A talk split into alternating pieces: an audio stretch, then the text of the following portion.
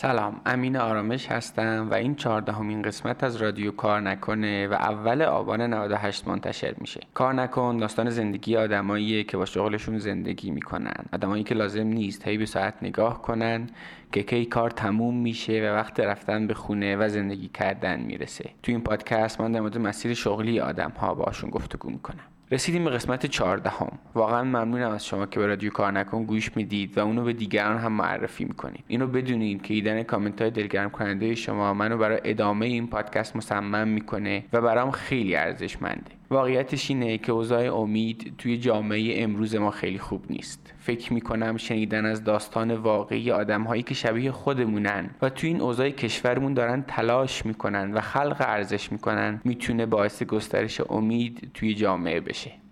برای اینکه آدمای بیشتری کار نکنه بشناسن می‌تونید کارهای مختلفی انجام بدید. توی اینستاگرام می‌تونید استوری یا پست بذارید و یادتون نرید که حتما اکانت کار نکن رو هم تگ کنید. توی توییتر می‌تونید پست های مربوط به هر قسمت رو ریتوییت کنید یا خودتون در مورد کار نکن توییت بزنید. می‌تونید عضو کانال تلگرام کار نکن بشید و از اونجا قسمت هایی که دوست داشتید رو برای دیگران ارسال کنید. می‌تونید توی Castbox یا iTunes نظرتون در مورد پادکست بنویسید و بهش امتیاز بدید. این واقعا به بیشتر دیده شدن پادکست کمک می‌کنه. خصوصا نوشتن review توی iTunes رو اصلا فراموش نکنید.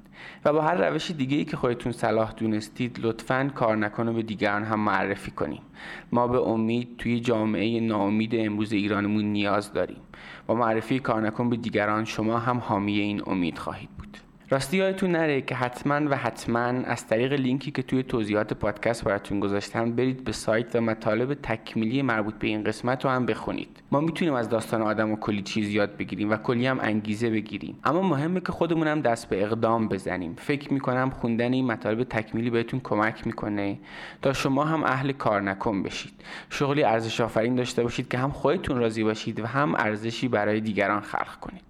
قبل از اینکه بریم سراغ مهمان این قسمت دوست دارم یه پادکست خوب دیگر رو هم بهتون معرفی کنم. توی قسمت قبلی از بی پلاس و کتاب کار عمیق گفتم. الان می‌خوام پادکست دایجست رو بهتون معرفی کنم. پادکست دایجست طبق تعریف خودش مسائل نسبتا پیچیده دنیای اطراف ما رو به زبونی ساده و خودمونی برامون تعریف می‌کنه. برای شروع من قسمت دوازدهم این پادکست رو پیشنهاد می‌کنم. این قسمت در مورد ماجرای فروپاشی اقتصادی سیاسی کشور ونزوئلا و فکر می‌کنم براتون جذاب باشه. لینک این پادکست رو هم توی توضیحات براتون می‌ذارم. خب دیگه بریم سراغ مهمان این قسمت از رادیو کار نکن. مهمان این قسمت مصطفی کلامیه. مصطفی بنیانگذار فرادرسه. فرادرس رو احتمالا خیلیاتون می‌شناسید و از آموزش های آنلاینش استفاده کردید. مصطفی کلامی دغدغه آموزش داره و هم صحبتی با همچین آدمی برای من خیلی لذت بخش بود. کلی حرف مشترک داشتیم. گفتگوی با مصطفی کلامی بیشتر از سه ساعت شد و به همین خاطر هم توی دو تا قسمت منتشرش می‌کنیم. یکی همین قسمته و قسمت بعدی رو هم یه هفته بعد از این قسمت منتشر خواهیم کرد. مصطفی کلامی معلم برنامه‌نویسه و مدیر یک تیم خفن 110 نفره هم هست. مصطفی توی دانشگاه برخونده و مدرک دکترا هم داره. اما راجع به نظام آموزش رسمی و آینده اون نظرات جالبی داره که واقعا شنیدنیه بدون شک امروز فردرس بزرگترین مرجع آموزش آنلاین تو ایرانه و با رشدی که داره آینده بسیار خوبی هم در انتظارشه. با این قسمت و قسمت بعد تا انتها همراه باشید و داستان هم بنیانگذار و مدیر فردرس رو تا انتها بشنوید. مطمئنم شما هم مثل من لذت خواهید برد.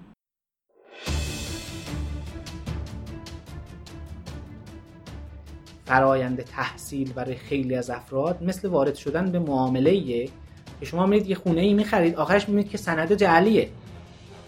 یعنی به شما یه چیز جعلی رو فروختن و شما بزرگترین سرمایه‌ای که داشتید یعنی عمرتون رو گذاشتید برای یه سند تقلب. راه مطمئن برای افزایش درآمد به نظر من دانشگاه نیست. آره 20 سال پیش بود. 20 سال پیش با تحصیلات بیشتر شما می‌تونستید شانس رسیدن به موقعیت های پردرآمدتر بیشتر بود. الان اینطوری نیست. الان واقعیت اینه که نه مهارت حرف اول رو می‌زنه. خیلی از شرکت حالا من با دستگاه دولتی کاری ندارم. بله. ولی شرکت های خصوصی نه تنها در ایران در خارج از ایران خیلی وقته که دیگه گذاشتن مدرک گرایی رو کنار. یعنی شما در بزودی طی ده 15 سال آینده شاهد فروپاشی بخش بزرگی از نظام آکادمیک دنیا خواهید بود. اینو شک نکنید. قولهای بزرگ دانشگاهی دنیا از هم خواهند باشید چون دخل و خرجشون دیگه با هم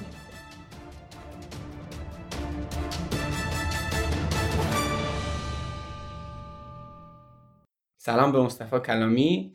بسیار خوشحالم و ممنونم که دعوتم رو قبول کردید برای این قسمت رادیو کار نکن. و شما میگید سلام علیکم داشته باشید تا بریم جلو. سلام خدمت شما و همه شنوندگان رادیو کار نکن. من از شما تشکر می‌کنم که این فرصت رو فراهم کردید که بتونیم بالاخره یک گفتگویی رو داشته باشیم. امیدوارم که خوب بشه آخرش. حتما بسیار قسمت جذاب میشه زمینی که برای خودم خیلی لذت بخشه. من منتظر این روز بودم گفتگوی با شما و یه آدمی که دغدغه آموزش داره بر منم بسیار لذت بخشه. خب از اینجا شروع کنیم که مصطفی کلامی کیه؟ کجا به دنیا اومدید و اون داستان اولیه رو بگین تا بریم جلو. بله ارزم خدمتتون که من یه کلمه هریس به عنوان پسوند دارم توی اسم بله کلامی هریس. بله متولد همون شهر هریس هستم من سال 62 به دنیا آمدم و حالا 40 50 روزه بودم که خانواده نقل مکان می‌کنن به تبریز. پدرم توی کارخونه تراکتورسازی تبریز کار می‌کرد که این روزا بیشتر تیم فوتبالش رو حالا مردم و فوتبال کارخونهش به راه هنوز؟ بله الان فکر کنم حدود 4 5 هزار نفر پرسنل هستن تو همین اوضاع بله. بد اقتصادی که به هر حال دارن کار می‌کنن چون یه بخشیش هم بالاخره تولیدی هست که در کشاورزی و اینها استفاده میشه موتور قایق و کشتی و اینها می‌سازن. خب اینجا بالاخره توی دقیقا اون بخشی که کار ساخت موتور بود شرکتی هست به اسم موتورسازان پدر من اونجا مشغول می‌کرد. ولی الان تا اونجایی که من می‌دونم 4 5 هزار نفر کار می‌کنن و البته خب با اون دوران اوج و شکوهش فاصله داره. قبلا خب خیلی پر رونقتر بود به نظر من. ولی بله پدرم اونجا کار می‌کرد و ما هم من تقریبا دیگه در تمام اون زمانی که توی تبریز یادم هست حتی همین الانش هم خانواده توی یک مجتمع مسکونی که مربوط بود به کارکنان تراکتورسازی اونجا شاق در واقع زندگی می‌کردیم. قبلا خانه سازمانی بود بعد دیگه حالا واگذار کردن به خود اهالی. همین الانش هم خانواده اونجا هستن و اونجا زندگی یه عکسی هم ازش گذاشته بودید داخل توییتر بله یه مدرسه ای هست مدرسه انقلاب کویلاله بود اون موقع. اون محیط اصلا اسمش کویلاله هست جایی در غرب تبریزه. مدرسه خیلی جالبیه. مثلا خب سالن سینما داشت. من یادمه که یه دوره های فیلم بروسلی و اینا برای ما میذاشتن و بعد از اون فیلم بروسلی که تو مدرسه اونم برای دانش آموزا پخش کنن خب معلومه که بیرون یه عده می‌رفتن بالای نردا کار رو انجام می‌دادن. ولی آره مدرسه جالبی بود. داخلش بالاخره زمین فوتبال و این چیزا بود. محیط کلا محیط جالبی بود برای ما. همه هم بالاخره همه افرادی هم که اونجا درس میخوندن پدراشون کار همکار بودن. توی همون تراکتور سازی شرکت های مختلف تراکتور سازی 4 5 تا شرکته. اونجا کار می‌کردن. جالب بود محیط خیلی جالب بود. هنوز که هنوزه بهترین دوستان من در کل این سی و چند سال عمری که داشتم همون بچههایی هستن که اونجا در واقع هستن. یعنی من بسیار رفاقت های موندگاری بله، از اون بله، بله. یعنی با خیلی از اینا مثلا 8 9 سال من هم کلاس بودم. مقطع ابتدایی راهنمایی حتی دبیرستان. و خیلی حالا روابط دوستانه خیلی جالبی بوده اونجا. بسیار خوب. از اون دوره دانش آموزی یعنی قبل از دوره دانشگاه تا برسیم به دانشگاه خاطره ای یا چیزی که مثلا احیانا نزدیکی فعالیت شغلی باشه احیانا داشتید؟ که اصلا بخواید راجبش بگید. ببین یه چیزی که هست من همیشه در مورد شغل آیندم فکر می‌کردم اینکه یه چیزی بسازم رو خیلی دوست داشتم. شاید یه بخشش به خاطر روحیات خود پدرم بود که خیلی آدم فنی بود و بالاخره هست بالاخره البته الان این الان یه ذره خب چون از فضای کار و اینا فاصله گرفته دیگه بازنشسته شده و اینا اون موقع ولی خب خیلی بیشتر فعال بود و سن سالش هم کمتر بود. کار شما نجاری بگید چه می‌دونم جوشکاری بگید کار مکانیک خودرو انجام بدن تو همون همونجا مثلا شما یا ایشون؟ نه ایشون من نه نه نه. ایشون خیلی مثلا آدم علاقمندی بود و من خیلی به این کارهای فیزیکی این شکلی چندان علاقمند نبودم ولی این روحیه رو داشتم یه چیزی بسازم. برای من به ارث رسیده بود که نمی‌تونستم حقیقتا بیکار بشینم. و خب خیلی علاقمند بودم به مثلا بعضی از یه آزمایش با مواد شیمیایی انجام بدم یا حالا به ریاضیات و به برنامه نویسی اونا به صورت برنامه نویسی می‌کردی تو اون سن؟ من بله من حدودا 11 12 سالم بود که اصلا با مقوله برنامه نویسی آشنا شدم و خیلی عجیب بوده برای اون سنین ها تو آره. اون سال ها یعنی آره. سال مثلا 73 4 73 بله اون موقع اصلا کامپیوتری بود که برنامه نویسی باشه چرا بود بالاخره کامپیوتر که اون موقع بود ولی خب خیلی محدود بود ولی یادمه سال 73 یه کامپیوتری از search کنن دوستان می‌تونن ببینن MSX سونی MSX اگر search کنن اینا یک سری کامپیوترها یه سری چیزایی بودن که سونی ساخته بود با همراهی مایکروسافت. اون X هم که هست MS Microsoft Extended ه به احتمال زیاد. که یک نسخه ای از DOS رو سفارشی MSX DOS براش نوشته بودن. یه نسخه ای از بیسیک هم بود به اسم MSX بیسیک که فوق العاده زبان جالبی بود. حالا اشتراکات زیاد با GW بیسیک داشت. اولین زبان برنامه‌نویسی که من یاد گرفتم و باش کار کردم همون MSX بیسیک بود که اشتراکات زیادی با GW بیسیک داشت. و اون موقع آره، اون کامپیوتر به نوعی اولین تجربه عملی من در برنامه نویسی شد. سال 73 آره. درس دبیرستانی که نداشتید برای همچین چیزی یعنی مثلا یه فعالیت من دانش آموز راهنمایی بودم. آها اوه اوه اوه یعنی از دوره راهنمایی شما آره من اول راهنمایی بودم که این کامپیوتر رو پدرم خیلی درآمد زیادی هم نداشت به دمشون گرم واقعا. آره واقعا یه فداکاری و یه روحیه خاصی می‌خواد که این کار رو انجام بده. ولی خب حالا خودم خیلی علاقمند بودم و ساعت ها بعد فکر کنی یه کامپیوتر که فقط رمه. هیچ چیزی به اسم هارد دیسک و حافظه ماندگار اینا نداره. برق می‌رفت اون موقع خیلی قطعی برق و اینا زیاد داشتیم. برق می‌رفت دوباره همه رو باید از اول مینوشتید. بعد حالا فکر کنید که مثلا یه ذره من خیلی زبان انگلیسی و اینا هم خوب نبود. کسی هم نبود که شما ازش کمکی بگیرین درست بالاخره بشه چیز کرد یه یه سال و نیم دو سال طول کشید که من متوجه بشم که اینو بالاخره به یه نحوی باید این برنامه رو ذخیره بکنیم دیگه. نمیشه که همیشه این از اول نوشت اینا رو. یه یکی از روش های ذخیره سازی اطلاعات ضبط کردن برنامه ها روی نوار کاست. روی نوار کاست آره من روی نوار کاست برنامه ذخیره کردم. یا اول پس چطور شما ضبط ها واکمن های قدیمی رو ببینید سه تا جای جک داره. دو تاشون و یکی برای هدفونه یکی برای میکرو چیز میکروفونه. یکیش هست که نازکتر از اون است بهش میگن remote. خب این سه تا ورودی ضبط رو داشته باشه میشه اینو به بعضی از این کامپیوترها مثلا Commodore هم این قابلیت رو داشت. می‌شد وصل کرد. یه سری برنامه هایی به اسم CSAVE cassette save یعنی CLOAD cassette load اینا هست که شما یه فایل رو می‌تونید بریزید داخل یک نوار کاست. گوشم بدید صداش فکر می‌کنید شبیه چی باشه؟ این مودم های dial-up بودن؟ یا دستگاه فکس و اینا؟ آره مثل همون میاد صداش. و ذخیره می‌شد. و الان هم که هنوز خیلی سیستم های کامپیوتری آرشیوهای خیلی بزرگ چند ترابایتی رو به شکل همین آنالوگ ذخیره می‌کنن. هست اون نوارای بزرگ و اینا آره هست. یکی از روش های ماندگار من فکر می‌کنم باید رد پای فردرس رو بگیریم که همون برنامه‌نویسی اون موقع که از اینجا شروع شد به بالاخره شاید. یاد دادم یکی از اینترست های من بود چون به هر حال من یه انشایی از خودم هست. سال فکر کنم چهارم ابتدایی اینا نوشتم. بعد اون موقع نوشتم که من دوست دارم معلم بشم و خیلی دوست دارم این کار رو بالاخره چی بهتر از این که آدم کمک کنه و اینا. بوده این علاقه یعنی این علاقه به یاد دادن و اینا هست. ولی علاقه به ساختن و این مسائل هم بوده. خصوصا که تو برنامه‌نویسی حس ساختن آره. خیلی خوب ارضا میشه. بیشتر هم هست.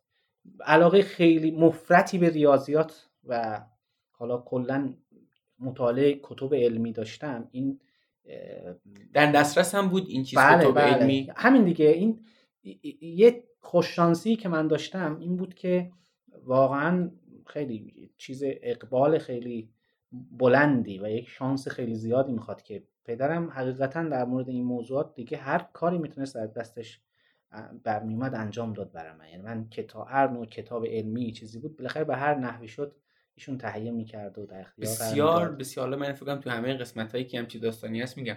بسیار بسیار. همین امروزش هم پیده نادریه که یه بله. خانواده ای انقدر روی بچهش سرمایه گذاری کنه واقعا. این یه شما مثلا حساب بکنید مثلا یه دوره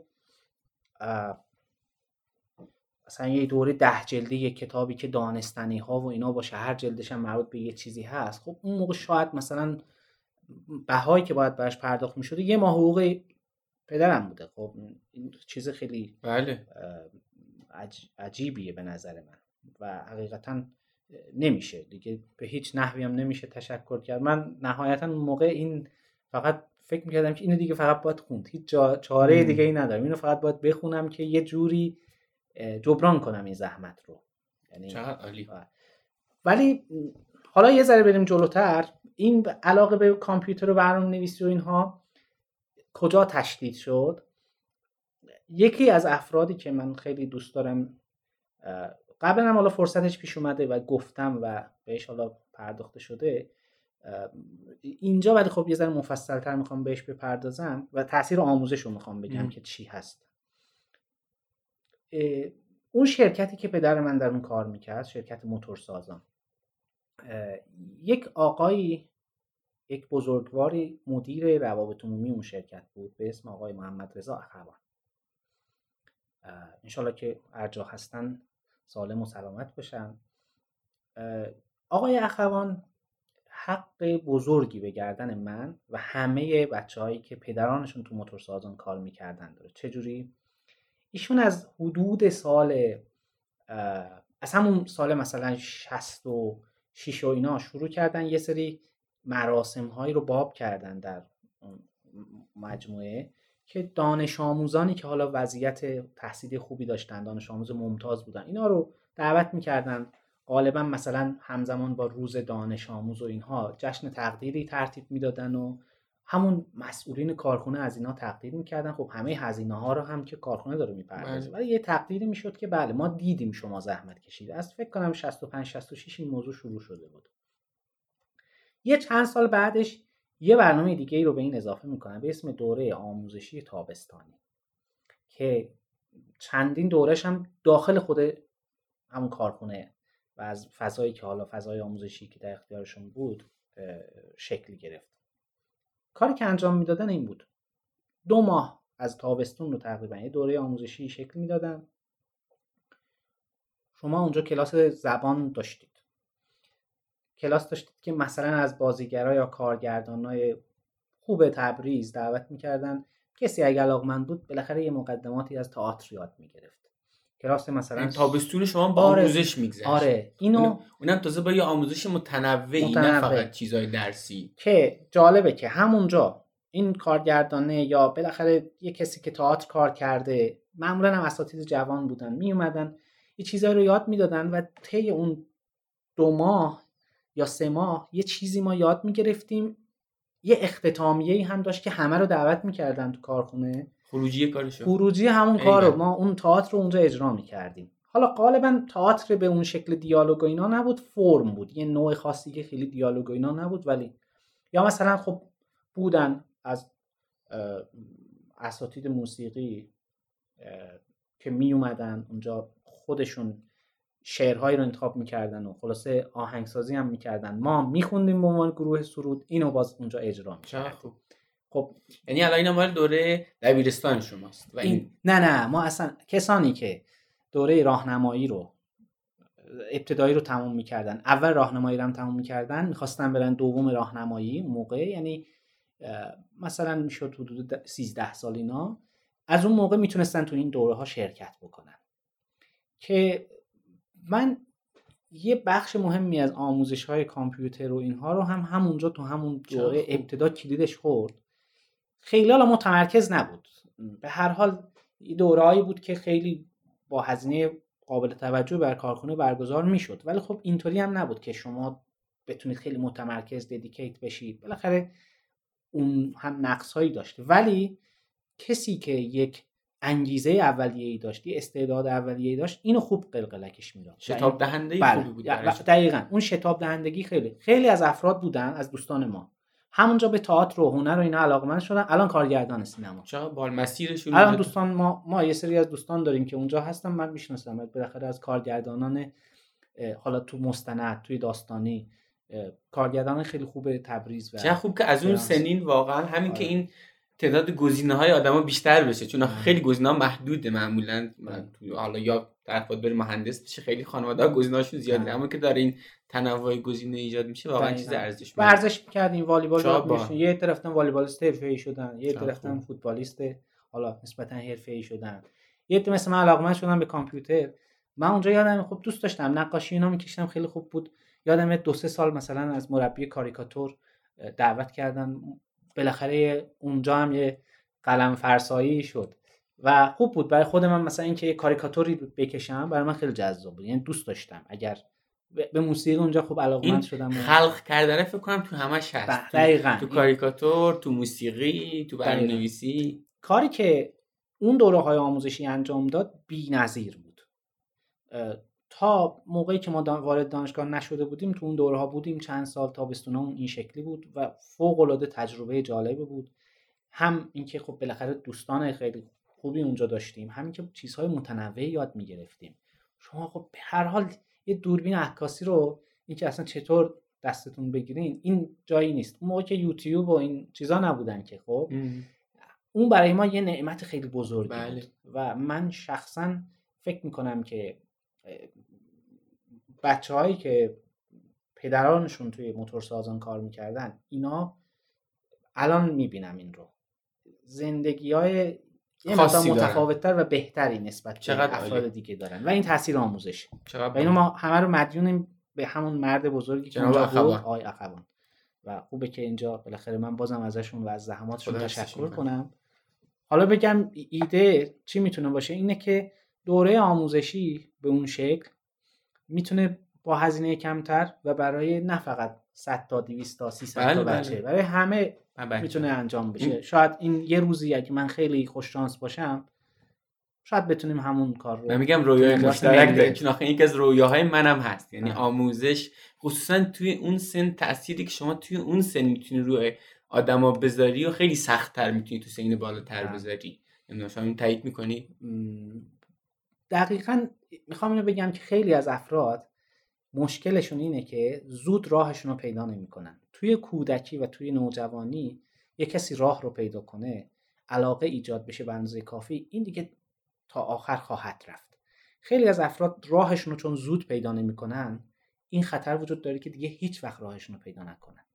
و من فکر می‌کنم این راه پیدا کردن حالا علاوه بر این که خود مثلا آموزش تئوری نیازی فکر می‌کنم بخش خیلی جالب تو این آموزش هایی که جناب اخوانم برای شما فراهم کردن بوده این تجربه واقعی اون فعالیت بوده یعنی من فکر می‌کنم تا آدما تجربه نکنن نمی‌تونن بله. درک درستی داشته بله. باشن که آیا این خوب است یا بد است برای من و به ویژه یه بخش دیگه موضوع حالا به خاطر نمی‌دونم چی بوده ولی به هر حال چون اون بدنه اجرایی این دوره ها با فکر کنم خانه سینمای جوان تبریز ارتباط زیادی داشتن یا آقای اسم های نجفی مثلا اونجا بودن نمی‌دونم الان هستن نیستن به خاطر این احساس می‌کنه یه ذره گرایش پیدا کرده بود به امور هنری.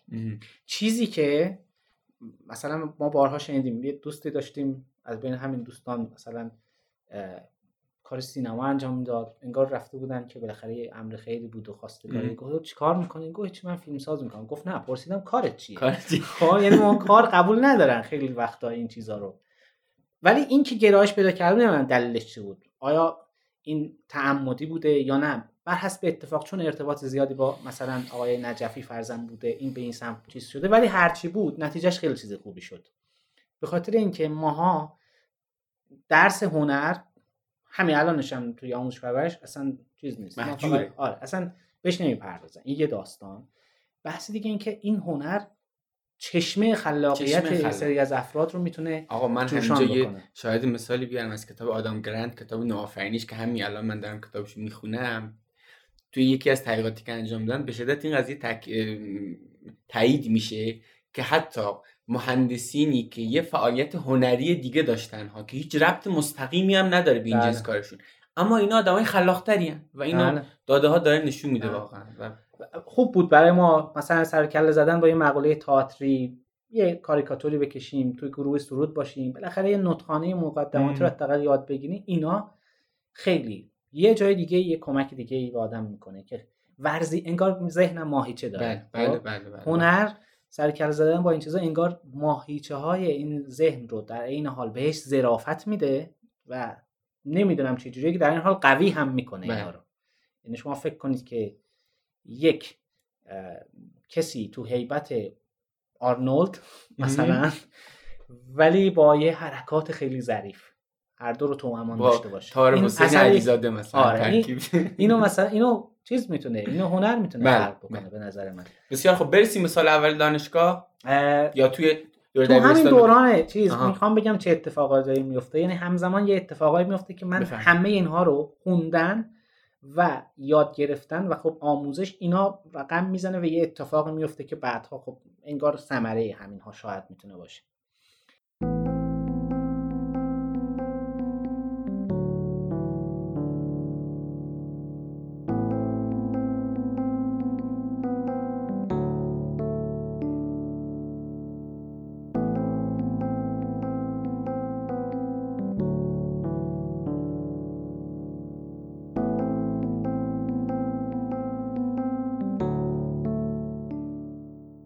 حامی این قسمت مجموعه MediaAd ه MediaAd یک پلتفرم تبلیغات آنلاینه و می‌تونه تبلیغات شما رو توی سایت های مختلف به روش retargeting نمایش بده. حالا اصلا retargeting چیه؟ میگم بهتون چیز باحالیه. retargeting تبلیغات شما رو فقط به کسایی نشون میده که قبلا اومدن سایت شما و به این ترتیب اونا رو دوباره برمیگردونه به سایتتون. و اینطوری احتمال اینکه اونا از خدمات یا محصولات شما استفاده کنن بیشتر میشه. مثلا من از این سرویس های آنلاین سفارش غذا استفاده می‌کنم و وقتی به سایت خبری هم میرم می‌بینم تبلیغ همون سرویس آنلاین سفارش غذا به هم نمایش داده میشه. خب چون برام آشناست احتمالی که جذبش بشم بیشتره. برای استفاده از این سرویس باید برید به سایت mediaad.org که لینکش رو توی توضیحات پادکست براتون می‌ذارم. خیلی راحت می‌تونید اونجا اکانت بسازید و اولین کمپینتون رو هم راه بندازید. هر جا هم مشکل یا سوالی داشتید می‌تونید از راهنمایی کارشناسان مدیااد استفاده کنید. mediaad.org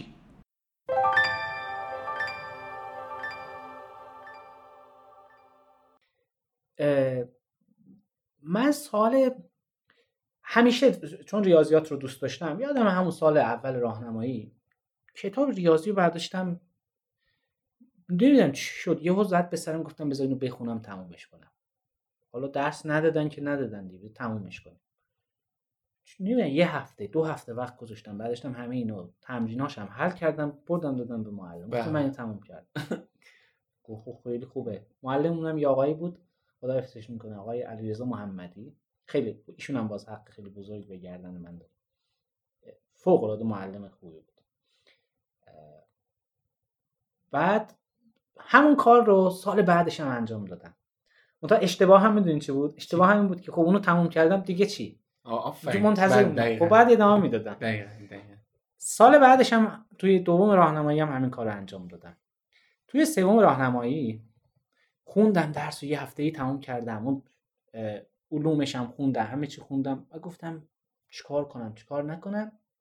یه سری عموی من اون موقع فکر کنم دیپلم گرفته بود تازه یا نه یه سری کتاباش نمی‌دونم تو خونه ما بود. کتاب فیزیک و اینا بود. من برداشتم اینا رو خوندم علاقمند شدم. کتابای اول دبیرستان دوم دبیرستان. بعد پدرم رفتن یه سری از این کتابای مربوط به همین دبیرستان رو یه روز دیدم خریدن آوردن منم برداشتم اینا رو خوندم بیا شما که دوست خیلی داری اینا رو علاقه‌مند بخون، شدم. آه. آره.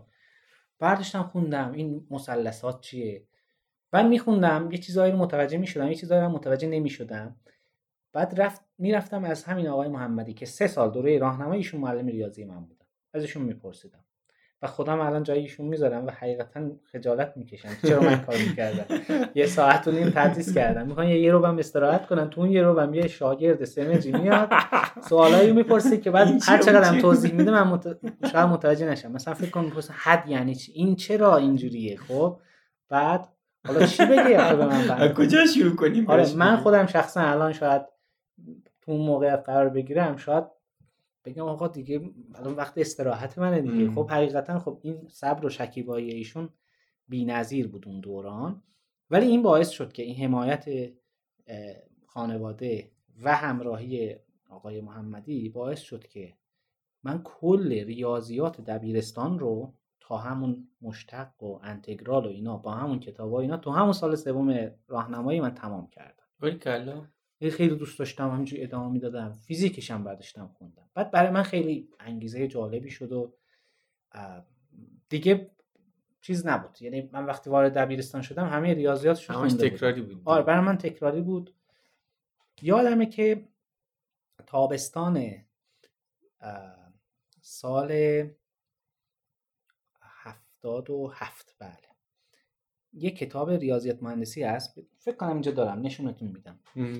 کتاب وایلی هست سیره وایلی بله. کتاب ریاضیات مهندسی این یه کتاب فروشی بود الان جمع کرده متاسفانه روبرو ارگ هست توی تبریز. کتابخونه سعادت بود کتاب فروشی سعادت. یه کتابی اونجا بود 900 تومن قیمت زده و کتاب دست عمومی هم بود. اون موقع مثلا من دیگه گفتم اینو دیگه باید خودم برم بخرم. نگفتم به کسی ولی یادمه که بالاخره پول جمع کردم و چیز کردم رفتم 900 تومن رو دادم این کتاب رو خریدم بالاخره. دست دومم بود استفاده شده بود این کتاب. بی نظیر بود این کتاب برای من. یعنی اصلا کل تابستونم با اون کتاب گذروندم و خوندم یه سری چیزای جدید یاد گرفتم. برای من خیلی انگار وارد مثلا فکر یه فضایی شدین که هر گوشش نگاه می‌کنین یه چیز جذاب می‌بینین لذت ریاضی حسابی درک آره، می‌کنن آره. یه چیز خیلی عجیب غریب بود. بعد اینا باعث شد که یعنی من همش فقط با این چیزا سر کله می‌زدم. فکر کنید دانشجوی دانش آموز سال اول دبیرستان داره حالا معادلات دیفرانسیل خونده داره تبدیل لاپلاس و فوریه و اینا رو می‌خونه و اینا. علاقمند میشه بعد با اعداد مختلف آشنا شده از اون طرف. خب، خب. بعد علاقه پیدا کردم که چرا اعداد مختلف تو فضای سه نیستن معادل چرا ندارن؟ این شد دغدغه من. یه, یه سال بچه دبیرستانی آره. مثلا کلاس چندم؟ آره. مثلا کلاس همون اول دبیرستان دوم دبیرستان بودم. توی ساله یعنی این ایده ای هم هست که مثلا خب برمیگرده به چند قرن پیش و مثلا هامیلتون سر این موضوع پیر شد آخرش کواترنیونا رو پیدا کرده. منم که خب نخوندم. ولی آدم چون یه دو تا چیز وجود داره افرادی که یه چیزی رو نمی‌دونن یا کامل نخوندن اینا هم امکان داره که یه چیز جدیدی رو کشف کنن که کاملا متفاوت از جریان غالب هست.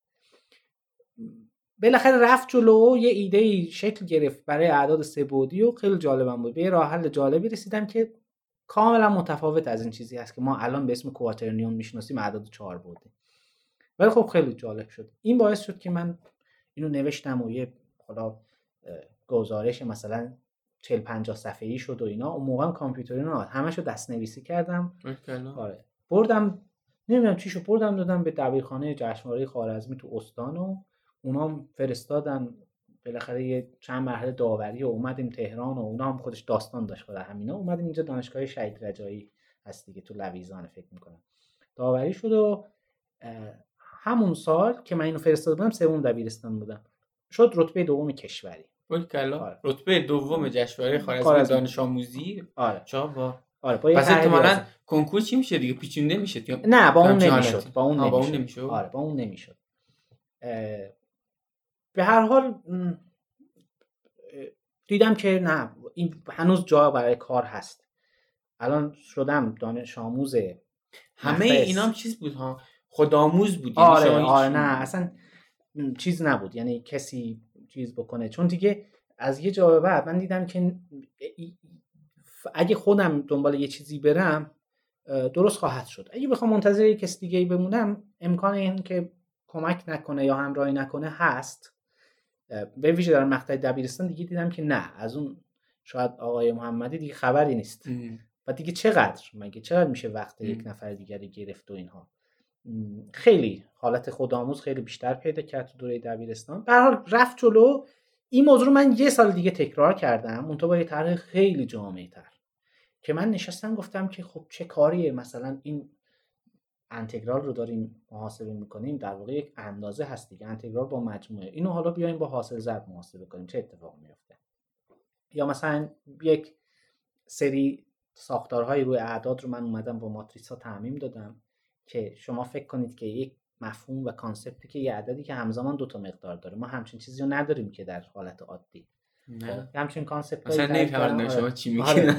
مثلا همچین چیزایی توسعه داده شد و این طرح خیلی طرح بزرگتری بود. صد صفحه فقط گزارش همش هم دست نویس نمی‌دونم چرا تایپ کامپیوتر بود تو خونه من چرا تایپش نکرده بودم. انگار یه چیز عجیبی بود که حتما اینا رو باید دست نویس خب. فرستادم و این بار دیگه خب با یه طرح خیلی قوی تر همون هیئت داوران قبلی بودن خیلی هم میشناختن اینا ولی خب این سری دیگه گفت که دکتر فکر کنم تابش بودم موقع یکی از داوران اصلی. نهایتا رتبه اول رو اون سال به دست اون سال 79 بود بعد. این آره. رتبه اول جشن آره این سری شد. رتبه یه بار رتبه دوم دارم یه بار رتبه خوب بعد. هر دو هم تو رشته ریاضی و اینا. این باعث شد که دیگه من نیاز به کنکور اینا نداشته باشم. هرچند میخوندم برای کنکور چون اما اگر توش بود و اینا. ولی اینا گفتن که شما می‌تونین هر جایی خواستین برین رشته ریاضی بخونین. آه یعنی همین رشته ریاضی رو هر آره چون شما رشتهتون ریاضیه. نه اگه می‌خوای رشته دیگه ای باشه برو کنکور بده. بعد اولش دانشگاه رو؟ همون اولش اومدم همین دانشگاه شریف ثبت نامم شد و اومدم شروع هم کردم و اینا. ولی به هر حال هم به اصرار خانواده هم خودم هم یه بالا پایین کردم دیدم که ریاضیات بهتره که رشته من نباشه. علاقمون رو بعضی از عشقا میگن به وسال برسه بله. خراب میشه کن خب. اگه می‌خوای این علاقه حفظ بشه به وسال نرسونش خلاصه. این یه همچین چیزی بود. خیلی اون موقع دوندگی کردم و با همین امتیاز اومدم و بالاخره رتبه کنکورم هم خوبم نشده بود بدم نشده بود. ولی به هر حال اومدم گذاشتم روی میز خلاصه این دوستانی که تو سازمان سنجش هستن پیگیری شد و اینا. گفتم من می‌خوام برم هم شهر خودم و همین که رشته ریاضی رو نمی‌خوام. بعد حالا بررسی کردن کمیسیون رأی دادن که اشکال نداره. شما حالا برین دانشگاه تبریز هر رشته ای خواستین انتخاب کنید که شما چی انتخاب کردی؟ می‌خواستم برم کامپیوتر. رفتم دیدم دانشگاه تبریز کلا رشته کامپیوتر نداره. ای بابا. آره اون موقع نداشت. بعد خب نزدیکن رشته چیه؟ برق. برق هم الکترونیک و اینا رو دوست داشتم. بالاخره از بچگی دیده بودم مثل پدرم کار می‌کردم ولی کنترل فکر کنم یه سری چیزاش نزدیک‌تر شما کنترل بود رشتهتون در واقع گرایشم آره. رشته که بعد آره آره, آره. همین برق آره. گرایش کنترل منظورم آره ولی آره من رفتم برق یه جور توفیق اجباری شد برای من اصلا کنترل نمیشناختم چی فکر می‌کردم برق دو تا چیز هست خیلی اشراف آنچنانی به مفاهیم نبود تا اون موقع من بیشتر برنامه نویس بودم تا چیز دیگر تنها ارتباطم با مهندسی این موضوع بوده بیشتر. تا اینکه سال سوم دانشگاه آشنا شدم با به نوعی مفاهیم مهندسی کنترل مهندسی سیستم که فوق العاده علاقمند شدم. دیدم که عجب دانشجوی درس خونی هم بودی؟ یعنی خوب معدلتون؟ تا دبیرستان خوب بودم ولی نه توی دانشگاه چیکار می‌کنید تو دانشگاه؟ ببینید یعنی بغیر از واحد پاس کردن نبودم. اهل بازیگوشی نبودم. ولی یه مقدار بورینگ شده بود برای من دیگه. خب. یعنی اون چیزی که درس خسته کننده بود ولی مثلا چیکار نه درس خوب بود. فرایند آموزش خسته کننده بود. یعنی یه یه مقدار خب خودم هم سر به هوا بودم. یعنی مثلا به جای اینکه برم درس خودم رو بخونم یه چیزایی رو یه چیزی اگه واقعا قبولش نمی‌تونستم بکنم دیگه قبولش نمی‌کردم. و البته آخرش به این نتیجه رسیدم که حداقل نمیگم همه جا اینطوریه. حداقل اون دانشکده برق دانشگاه تبریز اینطوری بود که یه باندی بود باند قرمز. کمتر از اونم بلد بودید دوچار مشکل بودید بیشتر هم بلد بودید. شما باید تو اون باند حرکت می‌کردید. بعضی ها رو آره اونا رو کمتر بلد بودم. مثلا یه درسایی که مربوط به حوزه مثلا ماشین های الکتریکی و اینا بود هر چیز دیگه یه ذره به مغناطیس و اینا رفت پیدا می‌کنم من یه ذره خوب نبودم باش خب درسای قدرتی محسوب آره درسای قدرت مهندسی قدرت کلا اصلا disconnect بودم با این. بعضی جا هم نه. مثلا می‌دیدم که نه آقا این اصلا روش اشتباه اصلا این سوال کلا اشتباهه. خب نمی‌دونم چرا یه همچین حساسیت یعنی خودسریه وجود آره. داشت ولی دانشجوی خوبی نبودم. الان مثلا بین اون 120 نفر هم کلاسی که اونجا بود اینو در نظر بگیر که حتما جز اون یک سوم پایینم بودم. آره. یعنی اصلا همچین خب فعالیت شغلی هم داشتید که توش کسب درآمد آره باشه. حدود دیگه اواخر سال سوم بود اواسط سال سوم بود. من رفتم یه شرکتی مشغول شدم برای کار کردن و اینا. کار نرم افزاری بود. البته متصل به سخت افزار بود و اینا. راستی برنامه‌نویسی ادامه دادید؟ اصلا آره اصلا من همونجا ادامه می‌دادم. یعنی اینطوری بود که من سالای 73 اینا با MSX BASIC بعد GW BASIC Q BASIC با اینا آشنا شدم. سال 74 با C آشنا شدم. یواش یواش نمی‌دونم چی بود. کسی هم چون راهنما نبود رفتم Pascal یاد گرفتم. فکر می‌کردم که حتما باید اینا رو همه رو مثلا یاد گرفت. بعد plus و اینا رو آشنا شدم. ولی حدود سال 78 اینا بود که با Visual Basic آشنا شدم. که خیلی فوق العاده جذاب بود. موقع Visual Basic اولش نسخه 4 و 5 و اینا بود بعد 6 اومد که تا سالها با همون Visual Basic 6 من کار می‌کردم. خیلی برام جذاب بود و به ویژه که یه چیزی که بالاخره آدم دیگه می‌تونه visual برنامه یه چیزی گرافیک خیلی ارزشمند بود و خیلی جذاب بود برای من. ولی خب آشنا شدم با Visual. مثلا سال همون 79 80 بود. Visual C plus plus رو مثلا خب استفاده می‌کردم. ولی همون موقع که دیگه دات نت اومد سال 2000 2001 بود سویچ کردم روی Visual Basic .NET خیلی جذاب بود آره. نه چون Visual Basic واقعا دوست داشتم حقیقتا. تا سالها هم علیرغم اینکه مثلا سی پلاس پلاس رو بلد بودم یا مثلا سی شارپ رو یاد گرفته بودم و تا سالها نمی‌دونم چه مقاومتی بود که همونجا توی Visual Basic .NET بودم. ولی دیگه از سال فکر کنم حدود آره 84 اینا بود دیگه کلا سویچ کردم روی سی شارپ خیلی برام جالب بود این موضوع. ولی اغلب کارهایی که انجام می‌شد یا کارهای حالا تحت ویندوز بود موقع بالاخره. چه کارهایی انجام می‌داده اینا مثلا پروژه های تفریحی بود پروژه کاری بود پروژه خیلی چیزای متنوعی بودن. مثلا فرض کنید که با همون دوستانی که توی جشنواره خوارزمی باشون آشنا شدیم مثلا یادمه که یه برنامه رو توی سی شارپ پیاده سازی کردیم که حالا به صورت سخت افزاری رفت میشه اینا کار NC دریل بود.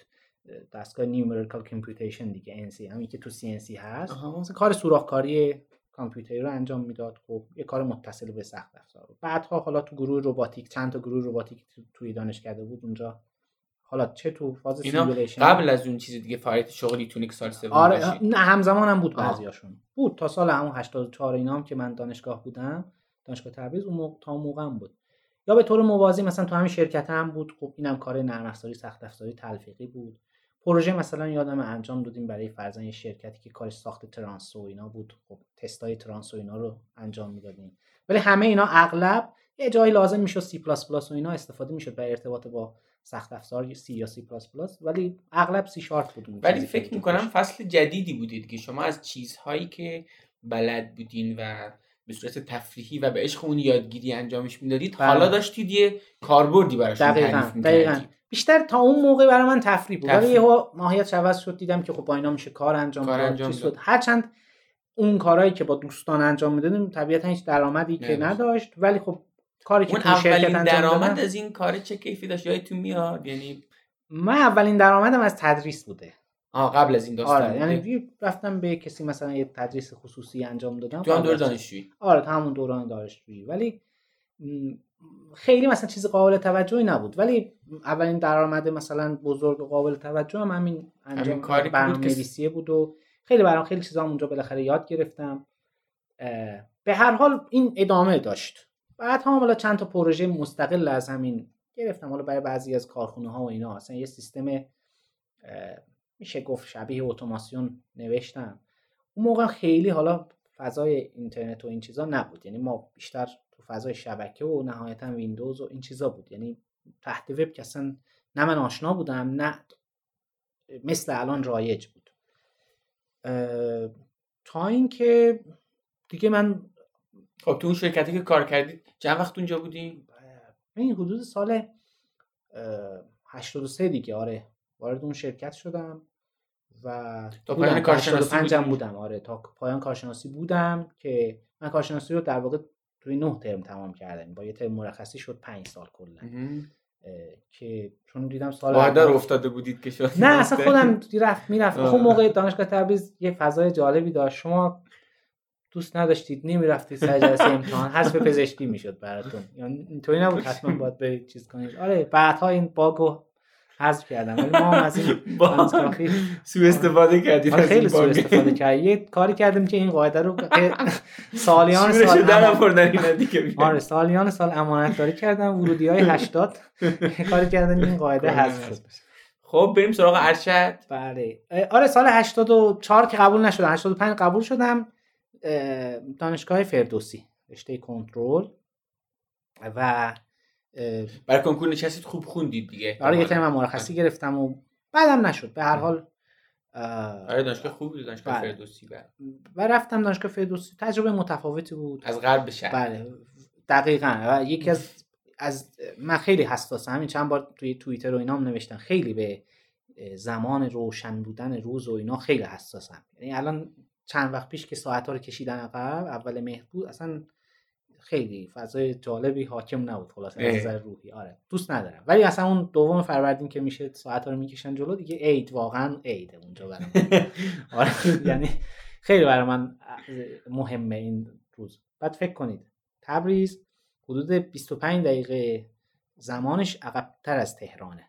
به صورت خورشیدی. حساب کنید. مشهد فکر کنم تو آره اونورم جلوتره. یعنی چی؟ یعنی تبریز و مشهد رو حساب کنید حدود 55 دقیقه با هم اختلاف دارن. یعنی خورشید توی تبریز آره 50 دقیقه 55 دقیقه دیرتر. بعد فکر کنید ساعت هم میکشیدن. اول مهرم بود. شما از شرق ایران غرب ایران می‌رفتین شرق ایران. اصلا دیگه کلا دپرس. یه سری از اساتید حالا خوبم بودن.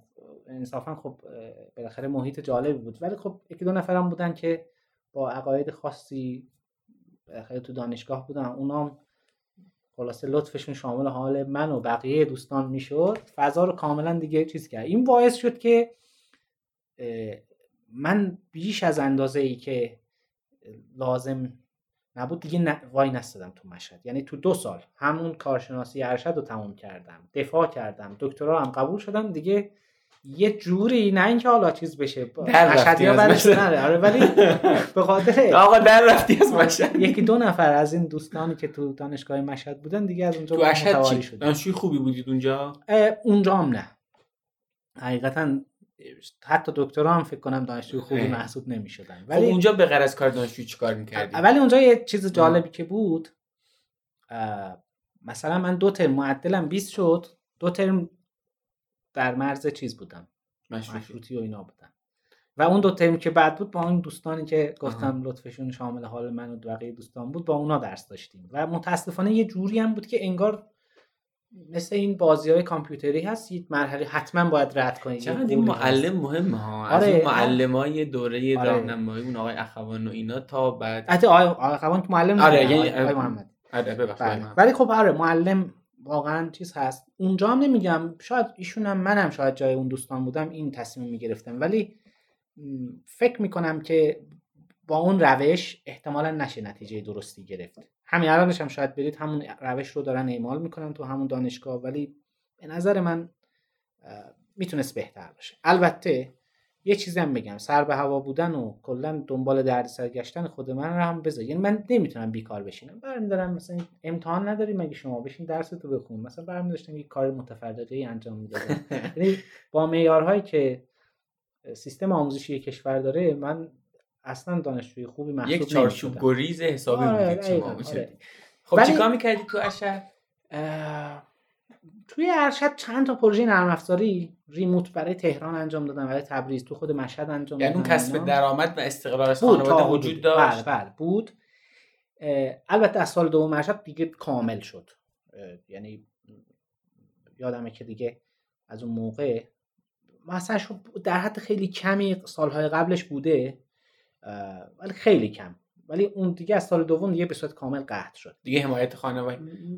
نخواستم یعنی اگه می‌خواستم که خب بالاخره حمایت حتما بوده. حمایت معنوی که حتما بوده مادی نخواستم. بله ولی بود کار انجام می‌دادم. بیشتر وقتم رو ولی گذاشتم برای اینکه مطالعه کنم به ویژه تو حوزه هوش مصنوعی. چون سال یکی از نقاط عطف باز تو زندگی من این بود که اواخر با کنترل آشنا شدم. یه سال بعدش هم با مفاهیم هوش مصنوعی آشنا شدم. من تا سال 84 نمی‌دونستم هوش مصنوعی چی هست. یه چیزای شنیده بودیم.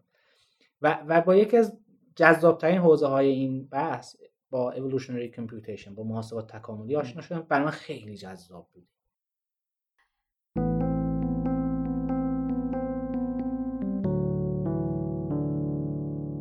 اینی که دارید میشنوید قسمت چهاردهم رادیو کار نکنه هم توی این قسمت و هم توی باقی قسمت ها مهمانان کار نکن تأکیدی زیادی روی یادگیری مهارت داشتن. و البته دیگه امروز هممون می‌دونیم که بدون مهارت قطعا بیکار میمونیم. و از طرفی هم نباید توقع داشته باشیم که مدرسه و دانشگاه لزوما به فکر یاد دادن مهارت به ما بوده باشن. باید خودمون دست به کار بشیم و به صورت خودآموز مهارت یاد بگیریم. الان به لطف اینترنت شما می‌تونید از توی خونتون به بهترین مراجع آنلاین آموزشی ایران و دنیا دسترسی داشته باشید. این خیلی چیز باحالیه. اما چی میشه که با وجود این مراجع آنلاین ما باز هم اهل یادگیری مهارت نیستیم؟ چی میشه که بارها برنامه ریختیم برای یادگیری زبان انگلیسی یا مثلا یه دونه نرم افزار یا مثلا خوندن یه دونه کتاب و این نصف کار رهاش کردیم؟ فکر می‌کنم یه دلیلش اینه که ما یاد گرفتن رو بلد نبودیم.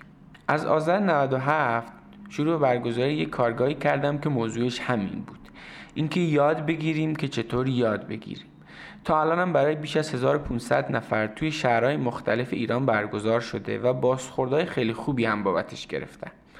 حالا ویدیو دوره‌ای که توی دانشگاه تهران برگزار کردم آماده شده و می‌تونید از طریق لینکی که توی توضیحات پادکست براتون می‌ذارم بهش دسترسی داشته باشید.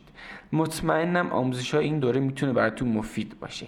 امیدوارم شما اهل یادگیری بشید و به کمک مهارت هایی که یاد می‌گیرید زندگی شغلی بهتری برای خودتون بسازید.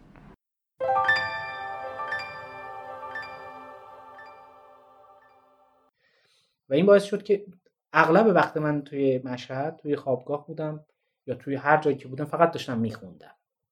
خیلی کتاب تو اون دوره به هیچ یعنی یادم نمیاد هیچ دوره به اون اندازه من کتاب خونده باشم و اینا. ولی خب نهایتا معدل اینا رو ببینید نه خیلی چندان تعریف نداره. آره. شاید مثلا از نظر مثلا نظام آموزش رسمی خیلی دانشجوی خوبی نبودید اما همین فردی که خیلی نظام آموزش رسمی شاید دانشجوی خوبی حسابش نمی‌کرده. بعدا قرار بود یه تغییر اساسی توی آموزش شکل بده. من یه جمله باحال دیدم توی اینجا مجموعه فرادرس که اینجا اصلا نوشتن. شما نوشتید که ما آینده آموزش نیستیم. آینده آموزش قدم های امروز ما بله. یه خود راجع به این الان حرف بزنید. من خیلی این جمله رو دوست داشتم. یعنی این جمله رو آقای دکتر تشفس فکر کنم نوشتن. یعنی سالها پیش ایدش مال ایشون بود. بنیانگذار دوم فرادرس کرد تا هم بنیانگذار فرادرس آره. اینطوری شاید حالا آره. هم باشه بله. آره آره ببخشید هم ارزم خدمتتون که این این یه جسارت باحالی تو این جمله است اینش من بله. خیلی باش کیف کردم یعنی که آینده آموزش قدم های امروز ماست بله. خیلی همون آینده ساختن باید امروز اتفاق بیفته بله. ما اون شروعش کردیم یا مثلا یه جمله جالبی که هست خدایا کی بود این جمله رو گفته که آینده الان هم فرا رسیده. فقط مشکلش اینه که به صورت تجسم پیدا نکنه it's not evenly distributed. یعنی به صورت مساوی توضیح نشده. یعنی ماها تو شاید زمانهای متفاوت زندگی می‌کنیم. کاری که ما تو حوزه آموزش حداقل یا انجام میدیم یا داریم انجامش میدیم این یه چیزیه که ده سال بعد بله. اثر خودش رو نشون خواهد داد. و این خلق کردن فکر می‌کنم دیگه زیربنایی ترین خلقه. شما آینده رو داری می‌سازی به کمک آموزش. ما یک سری از دوستان بودن که ده سال پیش اگر با آموزش های ما یه چیزایی رو یاد گرفتن الان احتمالا فارغ التحصیل شدن جایی مثلا عضو هیئت علمی هم هستن. و این تازه از چون دوستان اینو کاملا تجربه کردن امیدواریم که این تجربه رو منتقل کنن به جایی بله. که هستن. و تازه اثراتش رو بعد از این خواهیم دید. بعد از ده یازده سال فعالیت این یه بخششه. یه بخش دیگری هم این هست که اون چیزی که تغییری که باید انجام بشه از یه مبدع زمانی باید شروع بشه دیگه. بله. اونو ما الان شروع کردیم چند ساله. امیدوارم که حالا بتونیم بهتری بریم. حالا در مورد فرداست بیشتر صحبت آره. خواهیم کرد. حرف می‌زنیم جلوتر یه سوال. شما که انقدر با نظام آموزش رسمی مشکل داشتی حالا بعد ارشد چرا باز دکترا؟ من من دوست داشتم خوندن رو. درس خوندن خب، دوست داشتم یعنی خب به حال بخش زیادی از چون من به خاطری که یه دانشجوی دکتری انصرافی هم به خاطر این دارم این سوال می‌پرسم. خب وقتی شما خودت می‌دیدی که یه بخش زیادی از وقتی که سر باز کردن داری می‌ذاری اگه من اشتباه میگم شما اینو تصحیحش کنی. وقتی زیاد از وقتی که شما داری می‌ذاری واقعا به طالته. یعنی شاید انقدر شما نباید وقت بذاری همونو بخوای یاد بگیری یا این سیستم از بیس یه سری چیز داره دیگه مشکلات اساسی خب چرا این وقت گذاشتی شما بریم مدرک دکترا بگیری؟ شما فکر کنید که من شاید به عنوان می‌خواستم اینو زندگی کنم کامل. یعنی نه اینکه اون موقع همچین قصدی داشتم چون تا آذر سال 87 که خبری از ایده آموزش آنلاین به این شکل نبود که. خب؟ شما نمی‌خوام بگم با با یعنی اول مثل بعضی هستن آهنگ می‌سازن بعد برای شعر میگن. نمی‌خوام مثل اینا باشم. ولی ولی اینو می‌خوام بگم که اگه اینو من زندگی نمی‌کردم همینطور آقای دکتر آتشپس اگه ما اینو نمی بردیم جلو تا آخرین میزان از آموزش رسمی که مقدور هست برای یه نفر احتمالا نمی‌تونستیم درمان خوبی هم براش بدیم. و البته فکر کنم این رو هم میشه اضافه کرد. اگر نه شما تصحیحش کنید. شاید اگه امروز تو موقعیت بودید راجع به ادامه تحصیل دکترای تصمیم دیگه می‌گرفتید. ببینید اون موقع ده سال پیش رو در نظر بگیرید من اگه می‌خواستم بیشتر یاد بگیرم چه امکاناتی وجود داشت؟ یعنی مثل الان نبود. چه سالی برای دکترا شدید شما؟ 87 87 خب یوتیوب اون موقع تازه دو سال بود راه افتاده بود. کورسرا و ادکس و اینا نبودن. اونا چهار سال بعدش اومد. آره چهار سال بعدش اومدن. بله. چهار سال بعد از اون سیستم آموزش آنلاین اون سال وجود داشت؟ نداشت. هیچی. یوتیوب لیندا خان هیچ کدوم؟ نه نه نه. چیزی که این محتوای لیندا بود لیندا از 20 مثلا 20 سال قبل از اونم بود. لیندا خیلی قدیمیه. تا ما دسترسی نداشتیم بهش. چرا؟ چون روی دیویدی دیستریبیوت می‌شد اصلا. آنلاین نبود. خان هم از سال 2006 کارش رو شروع کرده تا جایی که من یادمه. این هم تنها موضوعی که به گروه خونی ما نمی‌خورد. چرا؟ چون ایشون ایده اولش فکر کنم بود که برای پسرموش برای پسر خاله برای کسی ویدیوی شخصی ضبط می‌کرد خان سلخان. بعد یواش یواش این پروبال میده بهش و تبدیل میشه به خان آکادمی که الان می‌شناسیم. نبود حقیقتا. چرا پیدا می‌کردی؟ مثلا OCW MIT بود من از سالها قبل میشناختم ولی خب خیلی محدود بود. فراگیر نبوده آموزش آنلاین من چاره ای نداشتم غیر از اگه می‌خواستم بیشتر بخونم ببینید من بعضی ها هستن تو این دوراهی های عشقی و اینا قرار می‌گیرن خب؟ منم اونجوری گیر کرده بودم. بین برنامه نویسی بین کنترل بین ریاضیات چه همش هم دوست داشتم ببرم جلو. از هیچ کدوم نمی‌تونستم دل بکنم. و تقریبا تنها را هم از دل تحصیلات آکادمیک میگذشت. خب رفتید شدید دانشجوی دکترا. آره.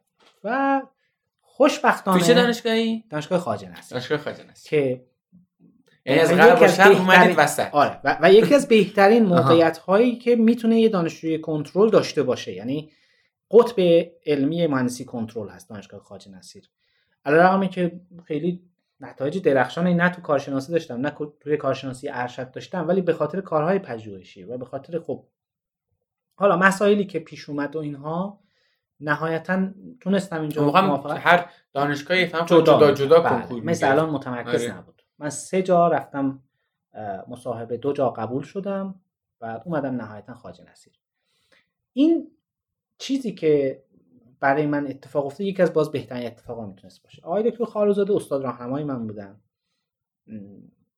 فوق العاده فردی که حمایت زیادی از من کردن و خیلی هم سخت نگرفتن.